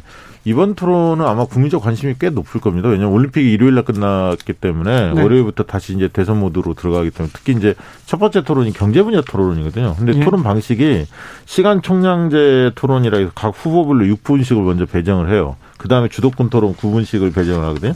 그래서 이제 경제 집중적인데 부동산만 나올 것 같지는 않아요. 여러 이슈들이 많기 때문에. 그다음에 또 경제 안보 영역도 있거든요. 왜냐하면 경제, 정치, 사회 이렇게 세 분야로 나눠서 TV 토론이 앞으로 이루어지는 세, 세 차례가 이루어지기 때문에 저는 누가 가장 인상 깊은 나, 말을 남길 거냐. 임팩트 있는 말에 그게 네. 아마 중요하고 그다음에 여전히 토론 중요한 건 태도적인 측면입니다. 안정감과 그다음에 자신감, 주도권을 누가 장악하느냐. 그리고 정책 역량을 보여주느냐. 그리고 마지막으로 아까 말씀드렸듯이 인상 깊은. 그 인상 깊은 말은 대개는 되치기 시간에 나와요. 상대가 딱 공격했는데 그거를 딱 멋지게 받아쳤을 때 내리에 좀 남거든요. 그런 것들이 어뭐 중요한 평가 잣대일 텐데 중요한 것은 말씀하신 대로 TV 토론 잘한 것도 중요하지만 못한 사람에 대한 지지율이 빠질 가능성이 있거든요. 이게 그 기준은 바로 대통령 가면서 좀 문제가 있는데라고 느껴지면 지지율이 빠집니다. 그죠. TV 토론이 특히 뭐 이재명 후보나 심상정 후보 TV 토론 많이 해본 분이고 윤석열 후보는 TV 토론이 이제 사실상 처음인데 어, 그동안에 두 번의 TV 토론을 봤을 때 윤석열 후보가 준비된 발언은 어, 예를 들면 네. 이제 고개를 좀 덜 움직이고 어, 정제된 발언을 하는데 이제 준비되지 않고 갑자기 훅 치고 들어오는 공격적 질문에 대해서는 좀 당황하고 이제 머리의 움직임도 좀 더 있고 어, 바로 이제 그 부분을, 그 아까 태도 뭐 이런 이미지를 저 시청자들이 많이 보기 때문에 이재명 후보나 뭐 심상정 후보는 조금 그런 차원에서 좀 정서를 흔들어서 좀 통상적인 그런 답변 어, 태도가 어, 아닌 상태에서 어떤 실언을 하길 바라는 그런 부분들을 공략을 할 텐데 아마 이번 남은 토론에선 그런 부분들이 많이 노출되지 않을까 싶습니다. 특히 그 유세 현장에서 말씀하신 내용들을 빗대서 상대 후보들이 만약에 묻는 경우들이 많아질 많을 수, 거예요. 네, 많아질 수 있을 겁니다. 말을 네. 많이 했기 때문에 네. 이제 또 이렇게 주워 담거나 방어할 일도 많이 생기죠. 해피님께서 문재인 대통령 지지율이 지금 40%가 넘고 넘어가고 있는데 왜 윤석열 후보는 정권 교체를 한다고 하는지 모르겠네요. 얘기하는데 자 국정 지지율 임기 말 이례적으로 높게 유지되고 있습니다. 네. 정권 교체 여론이 또 높아요. 왜 그래요? 아, 이 정도 정권 교체 여론이 높은 거는 뭐 과거에 비하면 높은 게 아닙니다. 매번 아하. 얘기하지만 어 단임제 우리가 단임제 국가고요. 그다음에 두 번째는 여소 야대이기 때문에 일대 양당 체제가 아니거든요. 야당이 많기 때문에 정권 교체 여론은 당연히 높을 수밖에 없고 정권 말기에는 항상 네, 높았다. 그래서, 그래 서 뭐 그게 대단히 특이한 현상은 아니다. 저는 그렇게 보고 있습니다. 뽀님 뽀니맘님께서 국민의힘 국힘 통합해야 올바른 정치가 될 듯합니다. 서로 헐뜯고 비방하는 꼴 그만 보고 싶습니다. 누가 되든 갈라진 여론 좀 분열된 민심 수습하고 통합하는 리더십이 중요할 것 같은데 이 부분에 걱정하는 분들이 좀 있어요. 아니 근데 뭐 정권 교체 대의에는 두그 아, 윤석열 안철수 비슷할 수는 있겠지만 두 분 말씀하신 거 보면 방향이 많이 달라요. 강조점도 다르고 두 분 간의 인식 의 괴리가 차가 크다. 크죠. 저는 그렇게 봅니다. 네, 잘 되겠죠? 어떤 아니요 뭐 그 통합도 되고 국민들의 어, 마음을 네, 하나로 그렇죠. 마음겠죠. 뭐 하나 이제 바람직한 부분은 지역 감정이 많이 완화가 돼서 네. 지난 대선 때도 문재인 대통령이 영남권에서 PK에서는 한 40% 가까이 득표했고요. 네. 또 TK에서는 한 20%. 그리고 지금 이제 호남권에서도 과거에 비하면 많이 국민의힘 후보한테 여론 상황만 보면 네. 좀 마음이 열린 상태이기 때문에 어, 지역 감정은 완화되고 있다 이렇게 긍정적으로 평가할 수 있을 그럴까요? 것 같습니다. 네, 한 이번 선거에서 또 한 발 앞으로 전진해야죠 역사도 네. 그렇지요. 아, 오늘 말씀 잘 들었습니다. 이택수, 박시영, 박시영, 이택수 두 분 감사합니다. 네, 고맙습니다. 아, 저희는 잠시 숨 좀 돌리고 6시 2부에서 이재명의 시간이 온다. 이재명의 뒤집기 전략은 어떻게 된다. 윤건영 후보한테 아, 후보 아니죠. 윤건영 의원한테 자세히 어, 이재명 후보의 전략 들어보겠습니다. 저희는 6시 2부에서 돌아옵니다.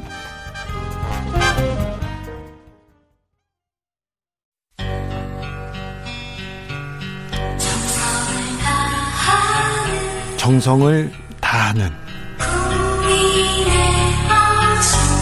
국민의 방송 KBS 주진우 라이브 그냥 그렇다고요.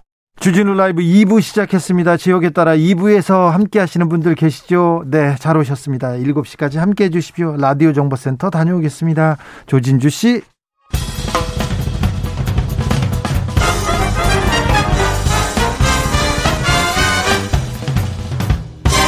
훅 인터뷰 모두를 위한 모두를 향한 모두의 궁금증 훅 인터뷰 대선이 10여일 앞으로 다가왔습니다.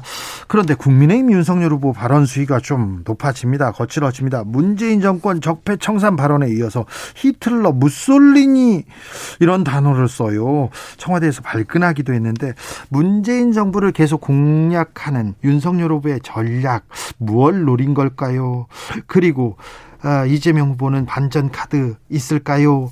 자, 문재인 정부 청와대에서 국정 상황실장을 지냈습니다. 이재명 선대위에서 정무실장 맡고 있는 윤건영 의원 모셨습니다. 안녕하세요. 네, 안녕하세요. 윤건영입니다. 고생 많으시죠? 네. 지난 대선 때 문재인 후보 옆에는 윤건영이 있었습니다. 그래서 뭐 대선 분위기를 잘 이렇게 보셨을 텐데 지난 대선하고 이번 대선하고 분위기 어떻습니까? 어, 많이 차이가 있습니다. 예. 지난 대선은 탄핵 직후에 치러진 선거라 공정과 정의라는 시대적 화두가 있었고요. 네. 지금 또 코로나 상황이라는 엄중한 상황이 있기 때문에 많은 차이가 있는 것 같습니다. 네.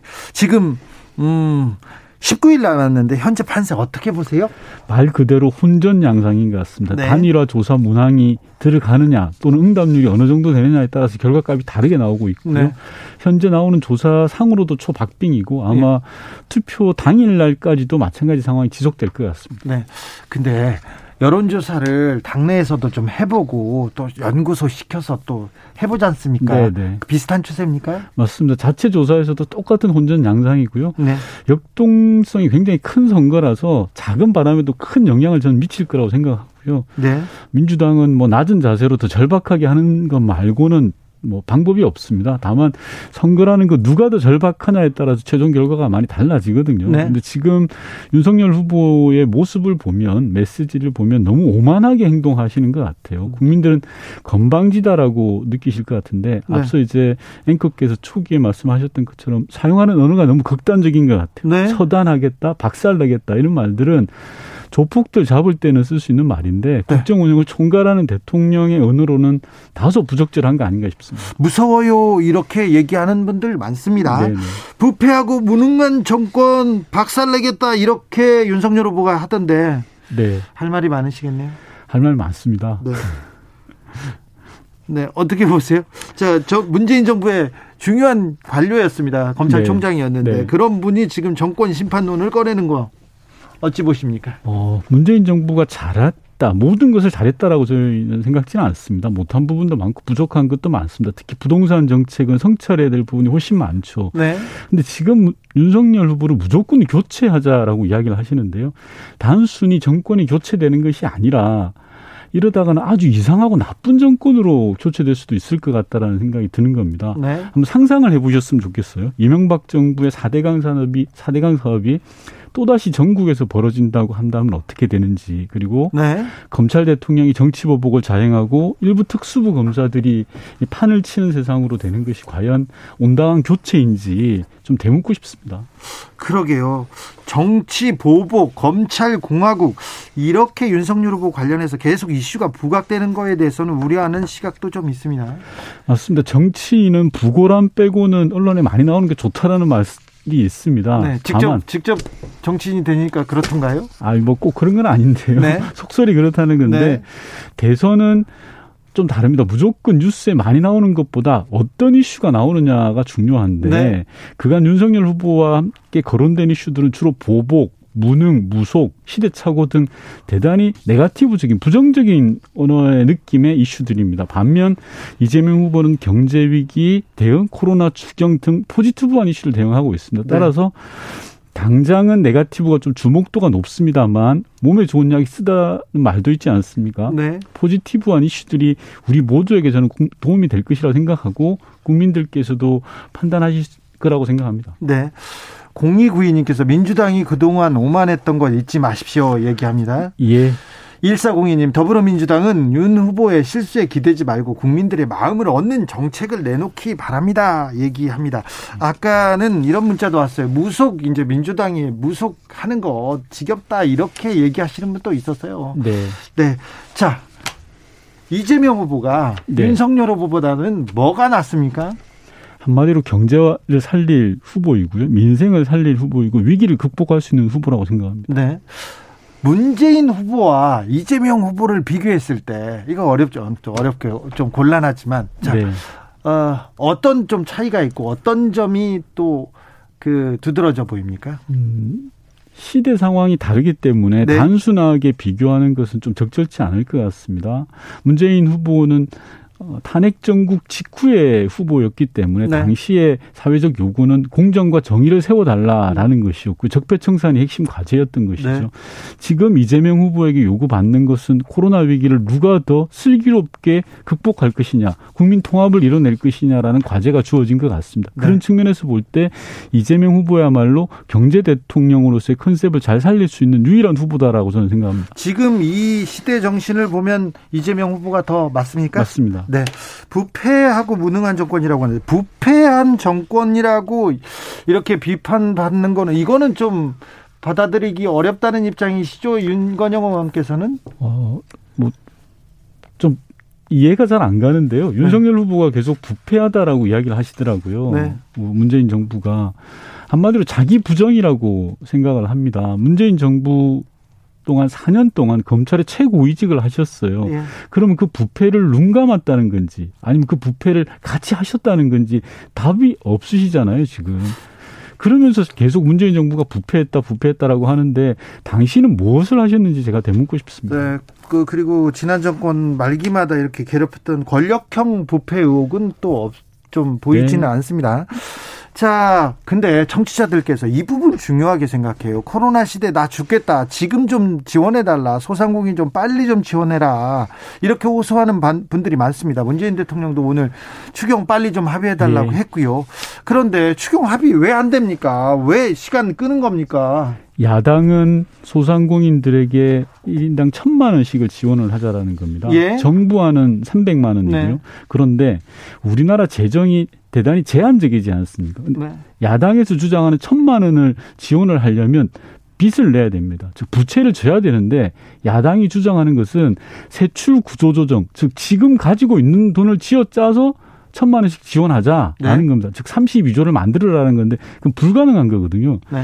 빚은 내지 말고 구조 조정에서 천만 원씩 지원하자라는 불가능한 주장, 말도 안 되는 주장을 하고 있는 거고 그래서 저희 민주당은 우선 300만 원이라도 지급하고 예. 대선 직후에 곧바로 재정 명령을 통해서 나머지를 지원하자라고 했는데 그것도 따르지 않아요. 그래서 오늘 원내 대표가 계속 이렇게 나오면 우리 더 이상 참을 수 없다. 다음 주 곧바로 처리할 수밖에 없다라고 지금 이야기를 했습니다. 1895님께서 단독 처리하세요. 180석이나 있잖아요. 얘기하는데 그럼 단독 처리도 가능합니까? 야당이 계속해서 우리의 요구를 수용하지 않고 국민의 뜻을 뭐 배척한다면 단독 출입할 수밖에 없습니다. 네.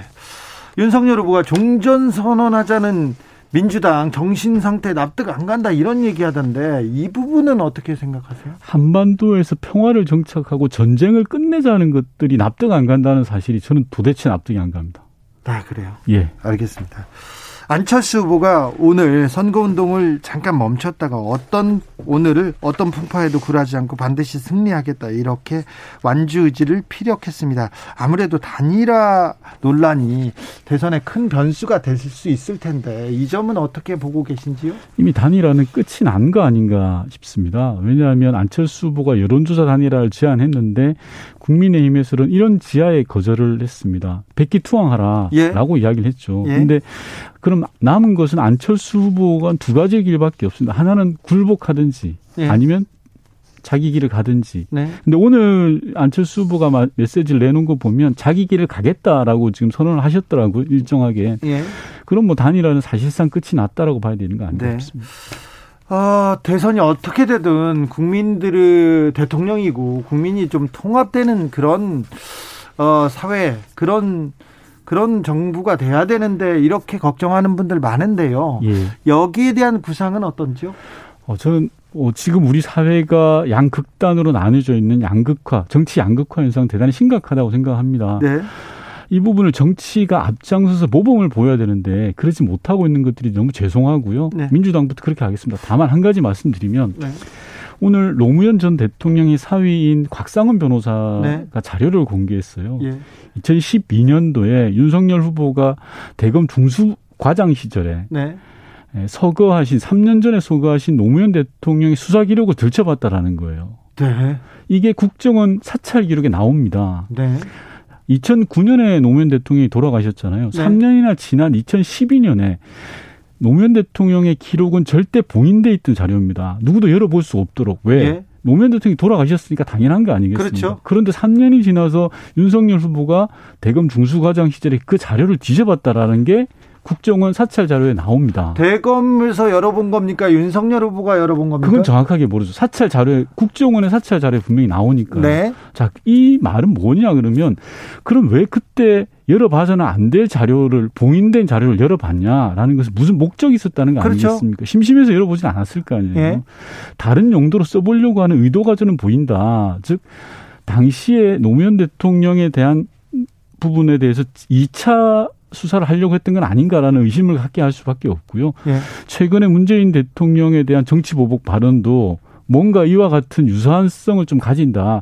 따라서 이 부분에 대해서 윤석열 후보가 좀 깔끔하게 사과하고 넘어가는 게좀 맞다고 생각합니다. 이거는 윤 후보 측에서 좀 해명을 해야 될 것 같은데요? 네, 맞습니다. 기록이 나와 있는 거니까요. 네. 국정원 네. 기록. 아직은 해명하지 않을 거 있으니까. 네, 그렇습니다.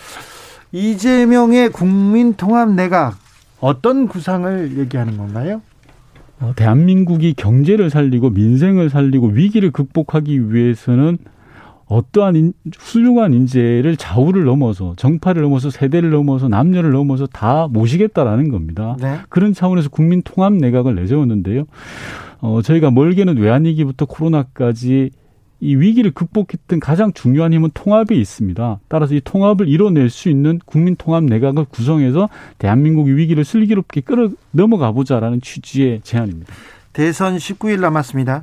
지금은 뭐 박빙인데 네. 누가 앞서 달린다 말할 수는 없는 것 같은데 그렇다고 해서 이재명 후보가 앞서 달린다고는 얘기는 못할 것 같아요. 네. 자, 지금 상황 어떻고 자 반전 카드가 있을까요?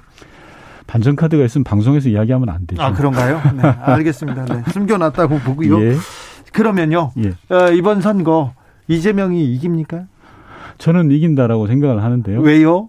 선거에서 가장 중요한 건 태도라고 생각합니다. 예. 얼마나 절박하고 얼마나 낮은 자세로 국민들을 만나고 대화하느냐인데요. 네. 저는 이재명 후보, 민주당은 민주당이 가지고 있는 모든 자산들을 총동원해서 절박하게 임하고 있습니다. 네. 반면에 윤석열 후보는 마치 대통령이 된 것처럼 지금 행동하고 계시거든요. 네. 오만하다, 건방지다라는 말들이 곧 나올 거라고 저는 생각합니다. 네. 그 차이는 지금 작아 보이지만 사람의 마음을 움직이는 굉장히 중요한 포인트라고 생각합니다. 네.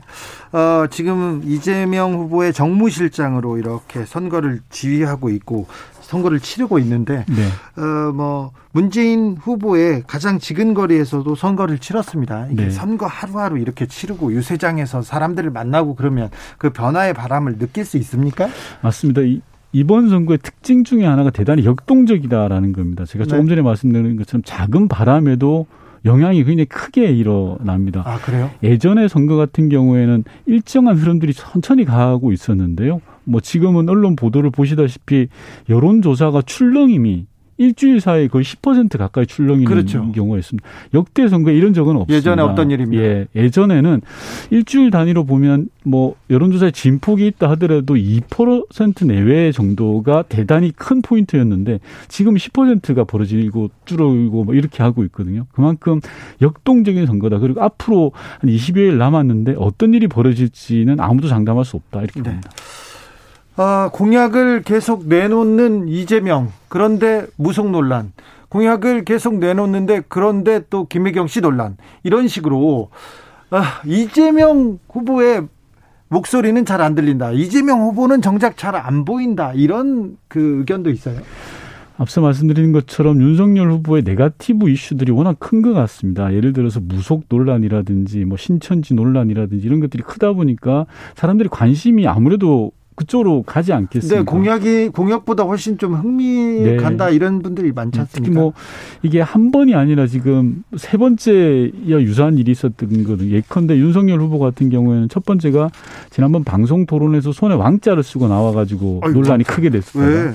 두 번째는 무속인이 또 캠프로 자지우지 하신다고 했다가 또 논란이 됐었죠. 네. 최근에는 이제 신천지 논란까지 벌어지는 상황이다 보니까 아무래도 이슈가 주목도가 그렇게 갈 수밖에 없는 상황이 아닌가 싶습니다. 그런데 그 약간 부정적인 논란인데 논란이 커지고 그 그리고 그 다음에 여론 조사를 해보면 윤석열 후보가 상승세에 있는 거는 이건 어떻게 해석해야 됩니까?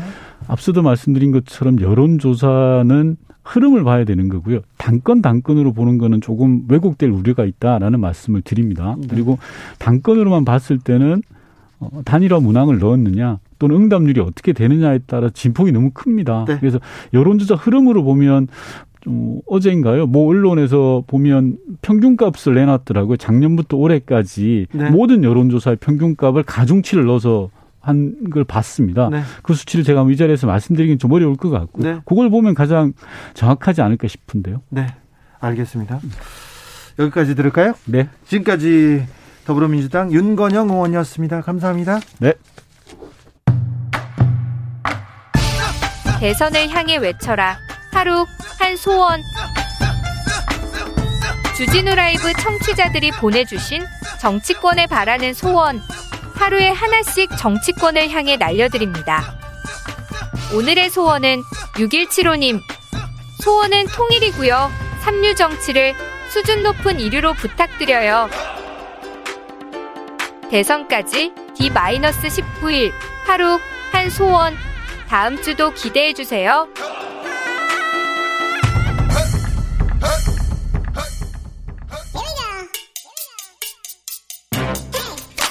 뉴스를 향한 진지한 고민 기자들의 수다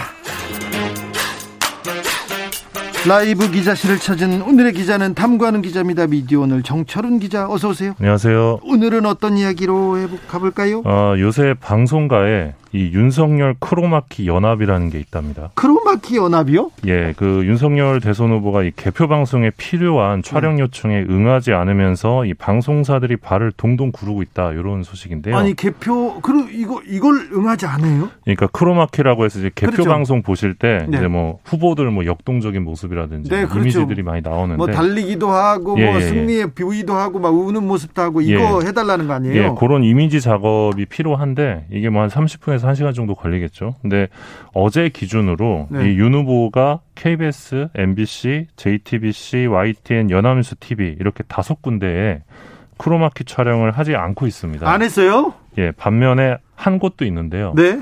TV조선, 채널A, MBN, SBS에는 크로마키 촬영을 마친 상태입니다. 어쩜 이렇게 어쩜 이렇게 딱 갈라집니까? 자, TV조선, 채널A, MBN, SBS 여긴 해줬고 나머지 다른 데는 안 해주고요. 네, 다른 데는 안 해줬는데 네. 지금 다들 이제 작년부터 촬영 요청을 했다고 합니다. 네. 네, 윤 후보 쪽에서는 기다려 달라 좀 너무 바쁘다 뭐 이런 입장이라고 하는데 네.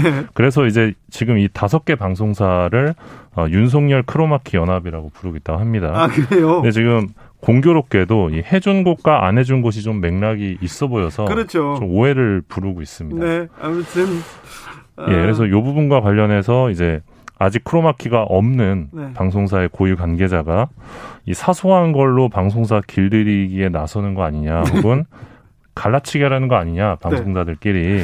네. 뭐 그런 또 의심의 눈초리를 보내고 있는데요. 정철훈 기자가 지금 골라온 뉴스 중에 제일 재밌다 이거. 너무 아, 예. 웃기다. 예. 너무 보이네요.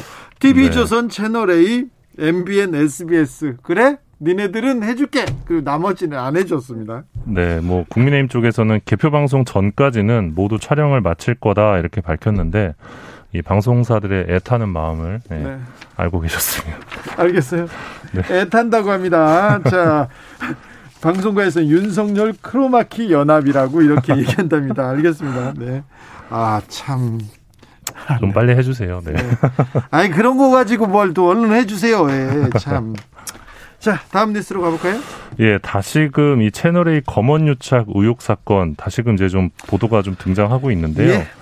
어, 윤석열 후보가 검찰총장 시절에 이 채널A 기자에게 저, 이제 연락을 해서 네. 어, 한동훈 검사장 음성 녹음 파일 존재 여부를 물었다는 이 오마이뉴스 단독 보도가 나왔습니다. 예.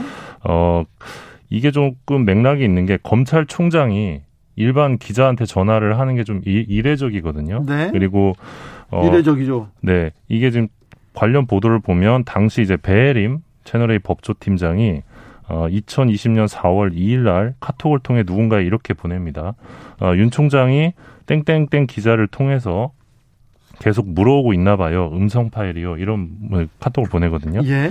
요 대목이 이제 좀 중요한 맥락인 건데, 예. 어, 이 문자를 보낸 날이 이 대검 감찰부에서 이 법무부로부터 검언유착 진상조사 공문을 받아서 감찰에 착수한 날입니다. 예. 이때 예. 이제 어, 당시 윤석열 총장이 좀 바쁘게 움직였던 모습으로 보이는데 무언가 채널A 내부에 뭔가를 계속 확인하고자 했던 정황이어서 좀 이 부분을 두고 정치권에서 지금 여러 가지 주장이 나오고 있습니다. 자, 그런데 저기 국민의힘이나 윤석열 후보 쪽에서 뭐라고 합니까? 일단 예, 국민의힘 쪽에서는 이 검찰 관계자는 누구라도 현안에 대한 사실관계를 파악하기 위해 기자와 통화할 수 있다. 하면서 전혀 문제될 게 없다. 파악할 수는 있는데 또 총장이 그거 야 한동훈 음성 파일 있냐 이거 물어보는 예, 거는 이거는 조금 예, 그리고 민주당은 이 자신의 최측근을 구하기 위해 총장의 권한과 검찰 조직을 사적으로 남용한 또 다른 정황이다. 이렇게 밝히면서 해명을 요구했는데요. 지금 관련 보도가 계속 나오고 있는데 쟁점은 어 채널 A의 재승인 조건인데요. 그러니까 방통위가 2020년에 재승인을 채널의 재승인 의결을 하면서 검언유착 의혹과 관련해서 중대한 문제가 있었던 것으로 확인이 되면 네. 어, 재승인 처분을 취소할 수 있다. 이 철회권 유보 조건을 걸었었는데. 근데 중대한 문제가 발생했잖아요. 그러니까 앞으로 보도가 계속 나올 텐데 방통위에서 만약에 이 채널A 윗선 개입 여부 그리고 채널A가 방통위에 거짓말했던 정황이 나왔다고 판단을 하게 되면 이 재승인 처분 논의가 이론적으로는 가능합니다. 그래서 앞으로 좀 보도가 어떻게 나올지 좀 지켜봐야 될 것 같습니다. 이론적으로는 가능합니다. 네. 자, 다음 만나볼 뉴스는요?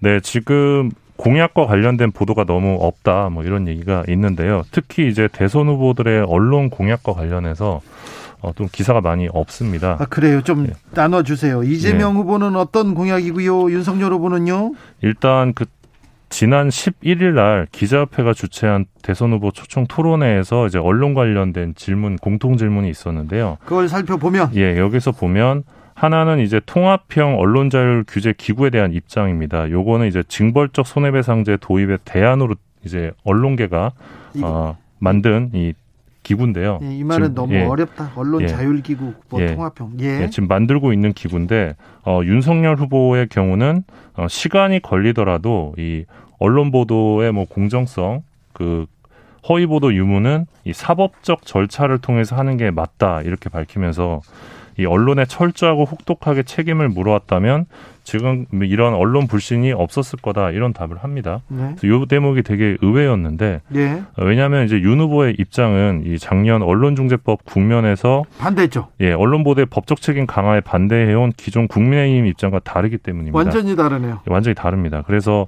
이 어, 입장이 나온 다음에 언론 현업 단체에서 남이 하면 언론 탄압이고 자신이 하면 언론 책임 강화인가 뭐 이런 반발이 있기도 했습니다. 기사 잘못 쓰면 언론사를 파산시킬 수도 있다 이런 얘기를 했어요. 지금 언론중재법보다 훨씬 더 어, 강도가 높은 징벌 어, 징벌 배상보다 훨씬 강도가 높은 얘기도 했습니다. 예, 그래서 이게 언론에 재갈 물리기 하려는 거 아니냐 이런 우려가 있는데 이 우려를 불식시키기 위해서라도 좀 치료적인 구체적인 대안, 대안 그러니까 윤 후보는 또 징벌적 손해배상은 반대거든요. 그러면 실질적으로 어떻게 그, 그 법적 책임 강화를 할, 강화를 할 건지 그 공약을 내놔야 되는데 그 공약은 없습니다 윤 후보가. 네. 그래서 여기에 대한 입장을 내놔야 되고요. 이재명 후보는요? 이재명 후보는 이제 아시겠지만 징벌배상은 다섯 배가 뭐냐 화끈하게 좀 하자 이런 말을 했을 정도로 이 법적 책임 강화를 주장해 왔는데요. 네.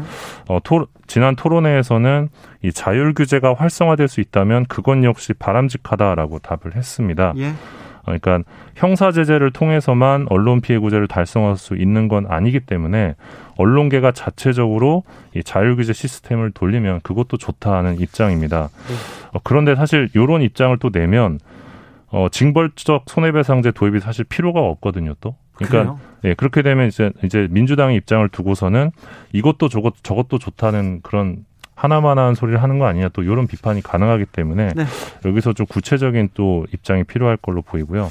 정권이 바뀔 때마다 공영방송 독립성 흔들거린다. 그래서 공영방송의 독립성 확보 방안 이 부분 중요한 네. 중요한 문제입니다. 되게 중요합니다. 이 네. 결국은 정치적 후견주의를 벗어날 수 있느냐 공영방송이 요게 핵심인데요.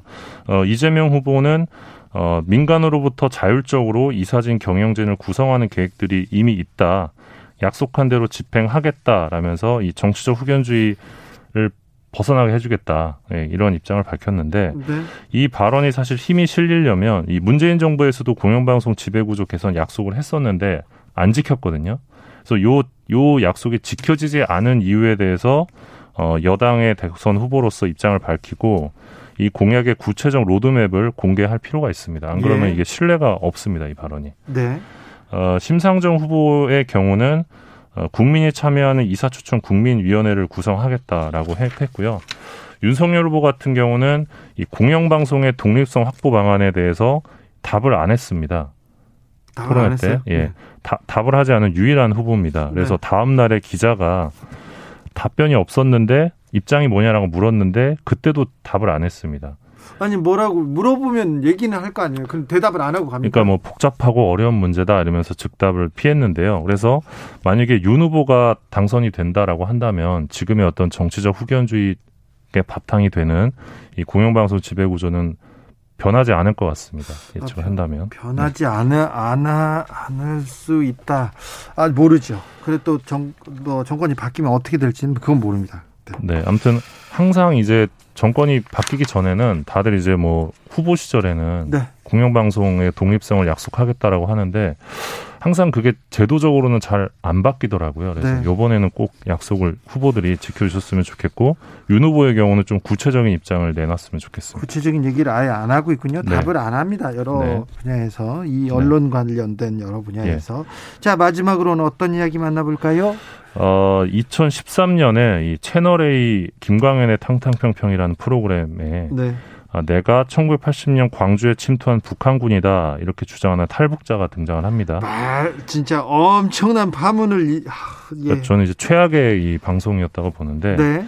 어, 이, 이 방송에 나왔던 이 정아무개 씨가 예. 사실 이명박 정부 시절 국가정보원에서 이미 이 사람의 주장이 거짓이다 이런 결론을 낸 상황이었다는 게 최근에 밝혀졌습니다. 아, 그래요? 예, 5.18 민주화운동 진상규명 조사위원회가 최근에 조사활동 보고서를 냈는데요. 네. 여기 보면 이 박지원 국정원장의 도움을 받아서 국정원으로부터 좀 자료를 입수했다고 합니다. 이 내용을 보니까 국정원이 그 2009년부터 2010년에 이 채널A에 출연했 2013년에 출연했던 정아무개 씨를 세 차례나 직접 면담 조사를 했고 이 사람이 자신을 과시하기 위해서 5.18에 참여했다고 거짓말을 했다.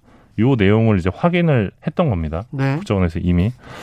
근데 이게 왜 중요하냐면 채널 A가 이, 이 사람의 거짓말을 여과 없이 내보내면서 북한군 개입설이 유포되면서 우리, 우리나라가 큰 사회적 비용을 치르지 않았습니까? 네. 근데 만약에 이때 그러니까 채널 A가 2013년 방송을 하기 3년 전에 이미 국정원은 이 사람이 거짓말을 하고 있다는 걸 알고 있었던 거잖아요. 네. 근데 그 당시에 논란이 불거질 때 국정원이 자신들의 조사 결과를 공개하지 않았습니다. 네. 그러니까 입을 다물고 있었던 거예요. 네. 그러면서 어떤 그 어떻게 보면 자신들의 책임을 방기한 거고 논란을 확산시키는 걸 그냥 놔둔 거거든요. 그때만 해도 그때만 해도 언론사 담당 아이오라고 하죠. 음. 국정원 직원이 그 담당 담당 아이오 그 언론사 담당 출입 출입하는 그런 직원이 있었어요. 근데 거기에 잠깐만 물어봐도 될 일을 그렇죠. 예. 확인을 안 해준 걸까요? 물어보지 않은 걸까요? 이 정모 씨는 어, 한국에 처음에 이렇게 탈북했을 때 국정원에서 조사를 받잖아요. 그 네. 당시에는 네.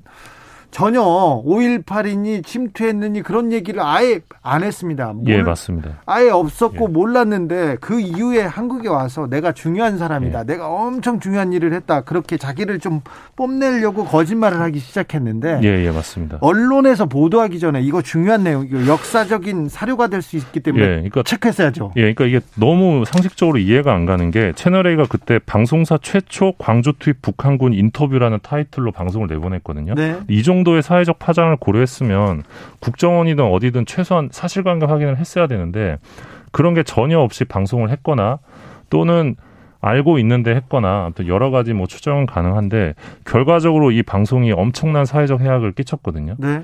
근데 이 채널A TV조선 제대로 처벌 받았냐? 저는 처벌 제대로 안 받았다고 생각합니다. 안, 안, 했죠. 무슨 처벌을 해요? 그리고 이 당시 국정원의 어떤 대응도 대단히 문제가 있었다고 보는데 네, 너무 이제 답답한 사, 건이어서 한번 가져와 봤습니다. 2012년, 13년에 여기 채널A 동아일보를 누가 담당했는지 저는 아는데 음. 어느 직원이 했는지 음. 아참 이런 거 좀 조사를 했어야 되는데 안타깝네요. 그리고 이 당시에 이제 그 탈북자들이 종편에 엄청 많이 출연을 했었는데요. 일부러 탈북자를요 국정원 쪽에서 방송사에 소개해주기도 했어요. 예, 그때. 그랬다는 이야기가 굉장히 많이 돌았습니다. 소개해줬어요 예. 그때 그 당시에. 네. 그래서 이런 그 정부의 그 뭐라고 해야 되나 반공, 그 색깔론 예. 이런 거를 주도한 게 국정원이기도 했습니다. 그게 불과 이제 10년 전, 9년 전 얘기입니다. 네. 예. 10년이 됐습니까? 네. 박정 박근혜 정부 때 있었던 일입니다. 아우 그때 어우 그때 국정원 그런 일 막 했습니다. 네. 기자들의 수다 미디어 오늘 정철은 기자 함께했습니다. 감사합니다. 고맙습니다. 교통정보센터 다녀오겠습니다. 유하영 씨.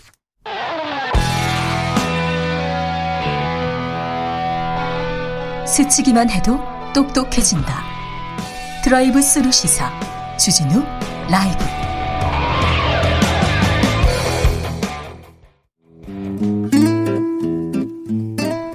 현실의 불이 꺼지고 영화의 막이 오릅니다. 영화보다 더 영화 같은 현실 시작합니다. 라이너의 시사회. 영화 전문 유튜버 라이너 어서 오세요. 네, 안녕하세요. 잘 지내세요? 네, 잘 지냈습니다. 제가 며칠 전에 라이너를 뵀는데요. 몇 년 만에 얼굴을 처음 본 것 같아요. 네. 얼굴을 처음 본것 아, 같아요. 항상 이렇게 마스크만 마스크를... 쓰고 있다가. 네. 네. 그래서 깜짝 놀랐어요. 네. 네. 자, 오늘은 어떤 얘기 해주실까요? 아, 네. 요즘 나오는 이슈들 중에서 제일 큰 건 대선이고 네. 또 올림픽도 많을 것 같은데 네.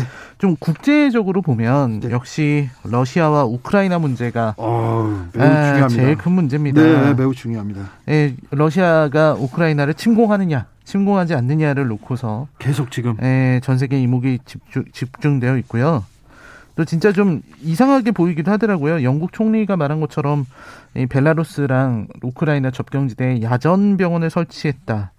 그리고 또 자작극처럼 보이는 사건을 터뜨렸다. 이런 얘기들이 나와서 되게 좀 심상치 않은 것 같습니다. 심상치 않습니다. 그리고 전쟁은요 아주 사소한 것에서 그냥 촉발되기도 하거든요. 네네. 네. 그래서 걱정입니다. 아무튼 푸틴 러시아 대통령은 뭐 전쟁 뭐 자기 생각 없다 이렇게 얘기하는데 또 행동은 또 아닌 것 같아서요. 네, 네. 그리고 전과가 있잖아요. 전에도 이제 그루지아를 공격하기도 했고요. 네. 크림반도를 침공하기도 했기 때문에 네. 좀 저는 잘 이해가 안 되더라고요. 요즘이 제국주의 시대도 아니고 21세기에 침략 전쟁을 한다, 영토를 얻기 위한 전쟁을 한다는 게 제 상식으로는 잘 이해가 안 되고 네. 도대체 푸틴은 왜 저러는지 네. 그리고 우리 주변에는 왜 저런 지도자밖에 없는지 네. 참 안타깝게 느껴지는데요. 어, 이 러시아와 우크라이나 사태에 대해서 사람들이 러시아 푸틴에 대해서는 관심을 갖지만 정작 우크라이나에 대해서는 잘 모르는 것 같아서요. 네. 그래서 오늘 소개할 작품은요. 그 넷플릭스에서 볼 수 있는 다큐멘터리 영화 Winter on Fire 우크라이나의 자유투쟁이라는 아, 작품입니다. 네. 굉장히 유명한. 아, 네, 네. 굉장히 유명한 작품입니다. 아, 네. 그 대단히 유명한 작품이고요. 네. 어, 가끔씩 제가 다큐멘터리를 추천해 드리는데 이 네. 작품 되게 특별합니다. 네. 이 40회 제 토론... 거를 추천했어야지. 자, 네, 네, 아닙니다. 네. 40회 네. 토론토 국제영화제에서 다큐멘터리 관객상 수상했고요. 예. 아카데미에서도 후보에 오르기도 했었는데 네. 이제 보다가 눈물이 줄줄 흐르는 다큐멘터리. 일단요. 총알이 날아다녀요. 눈앞에서. 그래가지고 네. 너무 가, 가슴이 아프고 뜨겁고, 아우, 그렇습니다. 네, 그리고 맞습니다. 또 우리나라 사람들이 보면 굉장히 많은 걸 생각하게 돼요. 많은 걸 생각하게 돼요. 왜냐면 우리도 이거 보면서 저도 자유, 뭐, 민주주의에 대해서 생각을 했는데, 네. 우리도 2016년에 이 박근혜 대통령 퇴진 운동, 이, 이른바 촛불 혁명이 있었잖아요. 네, 네. 그때 제가 느꼈던 거는 어떤 분노, 네. 정의, 그리고 어떤 가슴 벅찬 환희 이런 것도 많이 느꼈었거든요. 근데 우크라이나의 이 투쟁은요, 좀 더 처절합니다. 말씀하신 것처럼, 어, 우크라이나는 우리와는 다르게, 우리가 세계와, 세계적으로 유례가 없는 평화롭고 아름다운 시위와 성공을 했다면, 그렇죠. 우크라이나는 피를 흘렸습니다. 네. 엄청나게 많은 피를 흘렸고요. 네. 이 이야기 자체는 2013년에 우크라이나의 야누코비치 대통령이 EU 가입을 일방적으로 철회하면서 이제 시민들이 반대하면서 시위가 일죠? 시위가 일어났었던 걸 다뤘고요. 예. 요 요때 장장 4개월에 걸쳐서 펼쳐진 유혈 시위를 다룬 다큐멘터리입니다. 경찰이 총을 쏘고요. 시위대에서도 뭐 맞대응 사격을 합니다. 네. 그래가지고요 여기저기서 쓰러지고요. 어, 네. 결국은 네. 결국은 뭐 대통령이 도망치죠. 네, 망명한 것까지 인데요. 네. 그렇습니다. 우크라이나 혁명 얘기인데, 자, 우리는 정말 피 한 방울 없이 질서 정연하게 아름다운 민주의 혁명을 이뤘는데, 촛불 혁명을 완성했었는데, 그런데 우크라이나에서는 엄청난 피, 네. 피를, 이, 그, 희생을 겪었습니다. 다큐멘터리 속으로 들어가 보겠습니다. 예, 이 다큐멘터리를 보시면 첫 장면이 이 93일차 네. 그러니까 시위가 거의 끝날 때쯤에 현장에서 찍은 장면들이 나오는데요. 어, 그때 시체가 그냥 있고요. 시체가 있고 총알이 날아다녀. 예. 네. 그리고 그 다큐멘터리 진행하는 청년도 지금 자기가 시체를 끌고 왔는데 바닥에 피가 흥건하다고. 네. 근데 이게 특별할 일이 아니라고. 네. 일상적이라고 얘기를 합니다. 예, 그런 상황으로 시작해서 이제 과거로 돌아가서 어떤 일이 있었는지를 보여주는 건데요. 네. 우크라이나가 소련으로부터 독립을 했죠. 91년도였던 네. 것 같습니다. 그때 근데 이제 친러시아 정부가 들어선 거죠. 네. 2004년에 빅토르 야누코비치라는 후보가 당선이 됐는데요.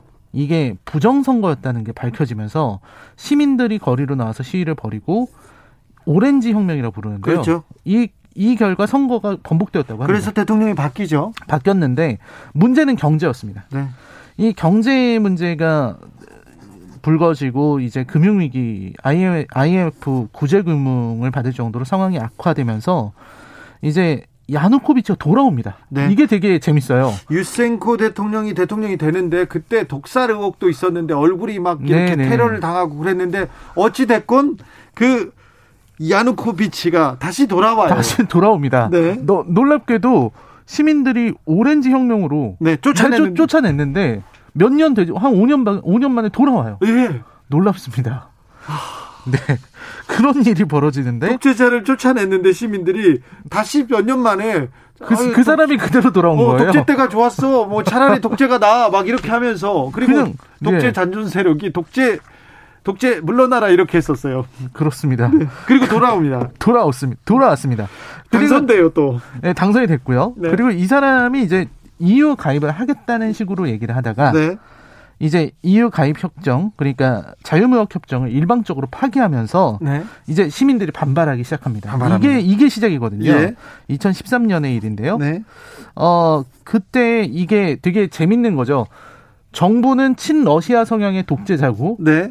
시민들은 친서방의 그렇죠. 자유주의자들입니다. 반러시아 민주주의를 네. 외치는 그런 시민들입니다. 네, 그래서 처음에는 이제 시위를 진행을 하고 이제 경찰 특공대가 투입이 되고 이런 식의 이야기가 조금 진행이 되는데 처음에는 학생 중심으로 네. 키예프에서 우크라이나 키예프에서 거기 또 광장이 있어요. 네. 모든 일은 광장에서 시작합니다. 그렇죠. 네. 광장에 청년들이 모이고 네. 몇백 명이 몇천 명이 되고 그러다가 전국 각지에서 다양한 연령대 사람들 종교에 관계없이 모이면서 마침내 네. 100만 명이 모이게 됩니다. 100만 명이 일어나서 이제 독재자는 물러나고 물러나라고 외치기 시작했을 때 그때 그렇습니다. 우크라이나 대통령은 어떻게 합니까? 네. 여기까지는 네. 마치 우리나라의 촛불 혁명처럼 그렇죠. 이렇게 춤추고 노래하고 평화 시위를 하고 이 집회가 커지고 이제 광장을 걷는 대행진 100만 명의 행진 이런 게 나오는데 이 대통령이 드디어 더 많은 경찰 병력을 동원해서요. 네. 여기까지는 우리가 어디서 많이 봤어요. 어디서 네. 많이 봤는데. 어디서 많이 봤어요. 다. 그런데 어, 디서 많이 봤는데 이제 점점 최루탄을 던지기 시작하고요. 네. 성광탄을 던지고 네. 전에는 플라스틱 곤봉을 썼는데 이젠 강철 곤봉을 사용하기 시작하고요. 구타도 일어납니다. 그리고 시위를 방해하기 위한 규제들을 만들기 시작합니다. 예. 이 독재를 합법화하는 거죠. 네. 합법화하는 법들이 나와요. 그래서 그래서 헬멧 금지법 네, 헬멧 금지법. 우리나라도 이게 복면 금지법을 만들려고 했었어요. 복면 그렇습니다. 복면이나 마스크 쓴 사람들 광장에서 잡아간다고 했었어요. 네, 정말. 네. 아 근데 집회 참가자가 헬멧 쓰면 안 된다. 네. 오토바이 헬멧도 쓰면 안 된다. 네. 그리고 정부는 필요에 의해 인터넷 접속을 금지할 수 있고 네. 또 재밌는 게 차량 다섯 대가 연달아 달리면 안 되는 법이 나옵니다. 왜요? 그게 왜냐면 네. 차량들이 이렇게 시민들을 지켜주려고 네. 바리케이트를 쌓아줬습니다. 아이고 우리하고는 반대네요. 명박산성하고 전 반대군요. 그렇습니다. 네. 그래서 이런 법이 차량이 다섯 대 연달아 달리면 안 되는 이런 법들이 나오니까 자 이럴 때 시민들은 또 이걸 비꼬죠. 네, 비꼬입니다. 비꼬면서 이제 어떤 할아버지는 네. 냄비를 이렇게 쓰고 나오십니다. 네. 헬멧이 안 되니까 네. 냄비를 쓰고 나왔다. 우리도 복면 금지법 얘기 나왔을 때 다른 사람들이 복면으로 그 재밌게 네. 재미있는 그 그림을 그려가지고 나온 사람들도 있었어요. 네, 항상 이런 시위를 할 때 이런 해학 네. 이런 것들이 되게 좋은데 네. 그리고 이제 계속해서 시위대가 힘들어 하니까 이제 많은 분들이 뭐 종교인들도 키예프에 있는 모든 수도원에 있는 종을 동시에 올리기도 하고 네. 막 이렇게 가슴 아픈 부분이 나오고요. 그리고 정부 탄압이 심해질수록 국민들은 절대 굴하지 않고 더 불같이 들고 일어났는데요. 문제는 그런데 시민운동가였던 네. 세르히 니고얀이라는 사람이 경찰에 쏜 총에 맞아서 죽게 됩니다. 이제는 이 시위는 평화적으로 갈수 네. 없죠. 이게 총을 쏘기 시작한 거죠. 네.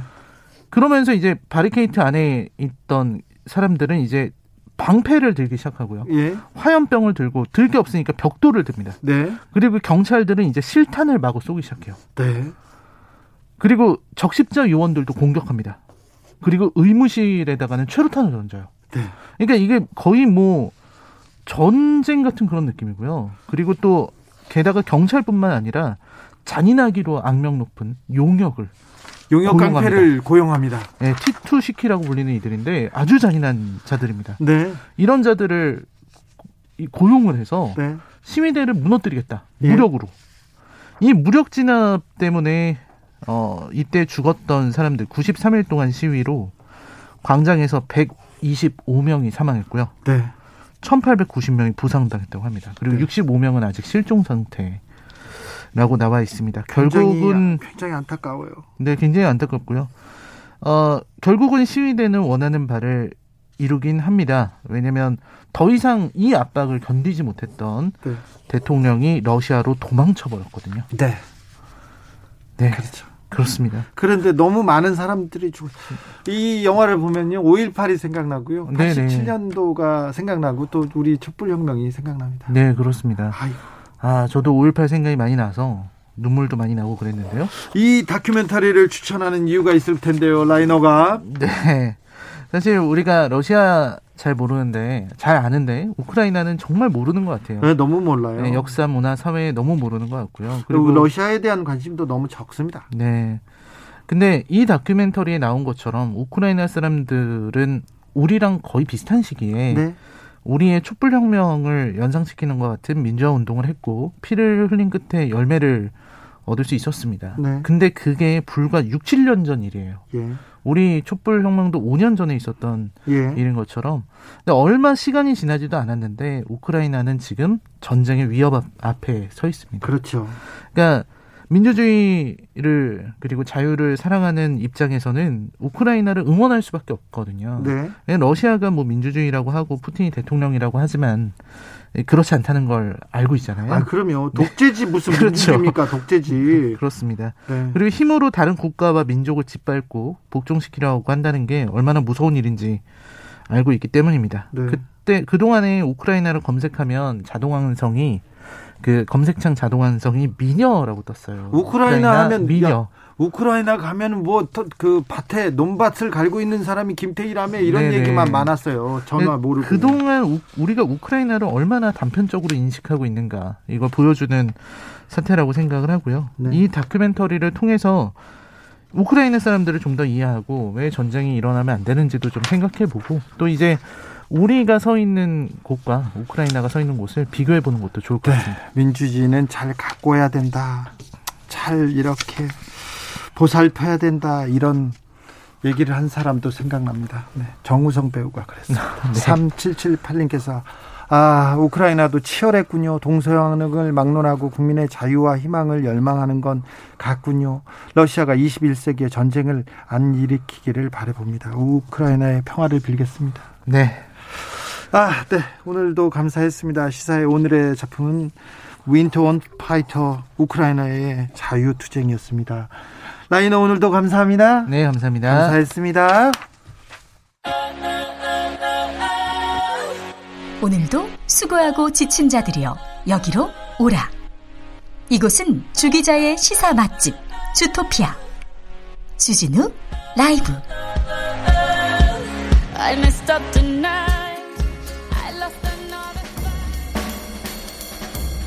느낌 가는 대로 그냥 고른 뉴스 여의도 주필 영화 제목은 Winter on Fire였습니다. Fighter가 아니었습니다. 죄송합니다. 네. 트위터에서 또 사고친 머스크 캐나다 총리 히틀러에 비유해서 논란 서울경제 기사인데요. 테슬라 최고 경자 앨런 머스크가 또 사고를 쳤습니다. 이번에는 쥐스탱 트레도 캐나다 총리를 아돌프 히틀러에 비유하는 트윗을 만들었거든요. 그런데요, 어, 이 트윗은 코로나 백신 접종 의무화 반대 시위를 지지하는 것을 이, 지지하려고 이렇게 만드는 것 같아요. 어, 머스크는 지난달에도 도로 다리를 봉쇄하면서 시위를 벌이고 있는 캐나다 트럭 운전자들을 지지하다 한다는 그런 트윗을 작성했는데 이에 대해서 미국 유대인 위원회에서 여기 굉장히 센 이익 집단입니다. 굉장히 공신력도 있고요. 굉장히 powerful한데 여기서 아무리 그래도 트뤼도 총리를 수백만 명을 죽인 집단 학살 독재자 히틀러에 비유하는 것은 정말 적절한 방법이 아니다. 절대 잘못됐다. 이렇게 얘기합니다. 그렇습니다. 공산주의자, 히틀러, 무솔리니 이런 얘기를 하는 거는요. 비유하는 것도 적절치 않고요. 굉장히 부적절한 방법이다. 적절한 방법이 결코 될 수 없다라고 얘기합니다. 그렇습니다. 여러분도 조심하셔야 됩니다. 누가 싫어도 누가 미워도 이런 얘기를 입에 올리는 거는 안 됩니다. 유럽에서 확산 때는 주 4일 근무, 미국도 검토해야 뉴시스 기사입니다. 음, 주 5일 근무제에 그 있는 근로자들이 하루는 피로 회복에 하루 하루는 다음 주 근무에 쓰기 때문에 막상 쉴 시간이 별로 없다면서 어, 미국의 워싱턴 포스트에서 미국도 유럽처럼 주 4일 근무제 도입해야 된다는 칼럼을 썼습니다. 그 칼럼 내용 잠깐 살펴보겠습니다. 근무 시간이 오래될수록 효율이 떨어진다. 주 50시간 일하는 경우 스트레스로 인해서 고혈압, 부정맥, 인슐린 저항성 등 질병 증상이 나타난다. 결국 전체적으로 볼 때 주 4일 근무가 훨씬 주 5일 근무보다 균형된 방식이다. 어, 벨기에처럼 하루에 10시간 주 4일 근무로 바꾸는 것은 스트레스를 줄이는 효과가 크지 않을 것이다. 그러니까 근무 시간이 늘어나면 생산성이나 삶의 질, 건강 문제가 개선될 여지가 거의 없다. 그러니까 주 4일을 하더라도 노동 시간도 줄여야 된다고 이렇게 썼습니다. 자, 그런데 우리는 주 5일제가 지금 적용되지 않는 노동자들이 너무 많습니다. 그런 사업장들 많고요. 주 52시간이라도 제대로 지켰으면 하는 노동자들 정말 많습니다.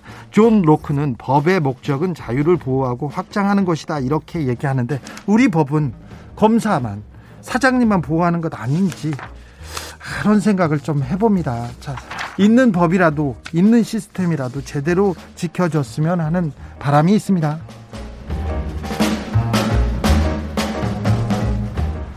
초중고 학생 4명 중 1명 통일 필요 없다. 역대 최고. 뉴시스 기사입니다. 통일이 필요 없다고 말하는 학생들이 25%나 된다고 합니다. 왜요? 이렇게 물어봤더니 경제적 부담, 그리고 통일 이후의 사회적 문제, 정치 제도 차이 이런 식으로 얘기합니다. 아, 통일이 필요 없다는 학생 비율은 2018년 남북 정상회담이 있었던 해에는 13.7%로 낮았고요. 그 이후에 계속 올라가고 있답니다. 통일이 필요하다고 답한 학생은 61%가 넘습니다. 넘습니다. 근데 그 이후로는 전쟁 위협 해소 그리고 같은 민족이라서 그리고 이산 가족의 아픔을 해결해 주기 위해서라고 이렇게 합니다. 아, 평화는 반드시 이루어야 될 과제입니다. 네. 아무리 나쁜 평화라도 전쟁보다는 낫다는 거 우크라이나에서 보면 알지 않습니까? 그리고 우리는 같은 민족이기도 하고요. 아픔을 좀 덜고 미래로 가야 됩니다. 아, 미래 세대는 통일로 훨씬 더 전진하고 그리고 또 아, 발전될 수도 있을 텐데 하는 생각도 들으면서 아, 통일 교육 그리고 통일에 대한 생각 다시 한번 해보게 됩니다. 해야 될 것 같습니다. 유튜의 원 들으면서 여기서 저는 물러가겠습니다. 오늘 돌발 퀴즈의 정답은 카라멜 마키아또 아니고요. 에스프레소입니다. 에스프레소. 네. 저는 내일 오후 5시 5분에 주진우 라이브 스페셜로 돌아오겠습니다. 지금까지 주진우였습니다.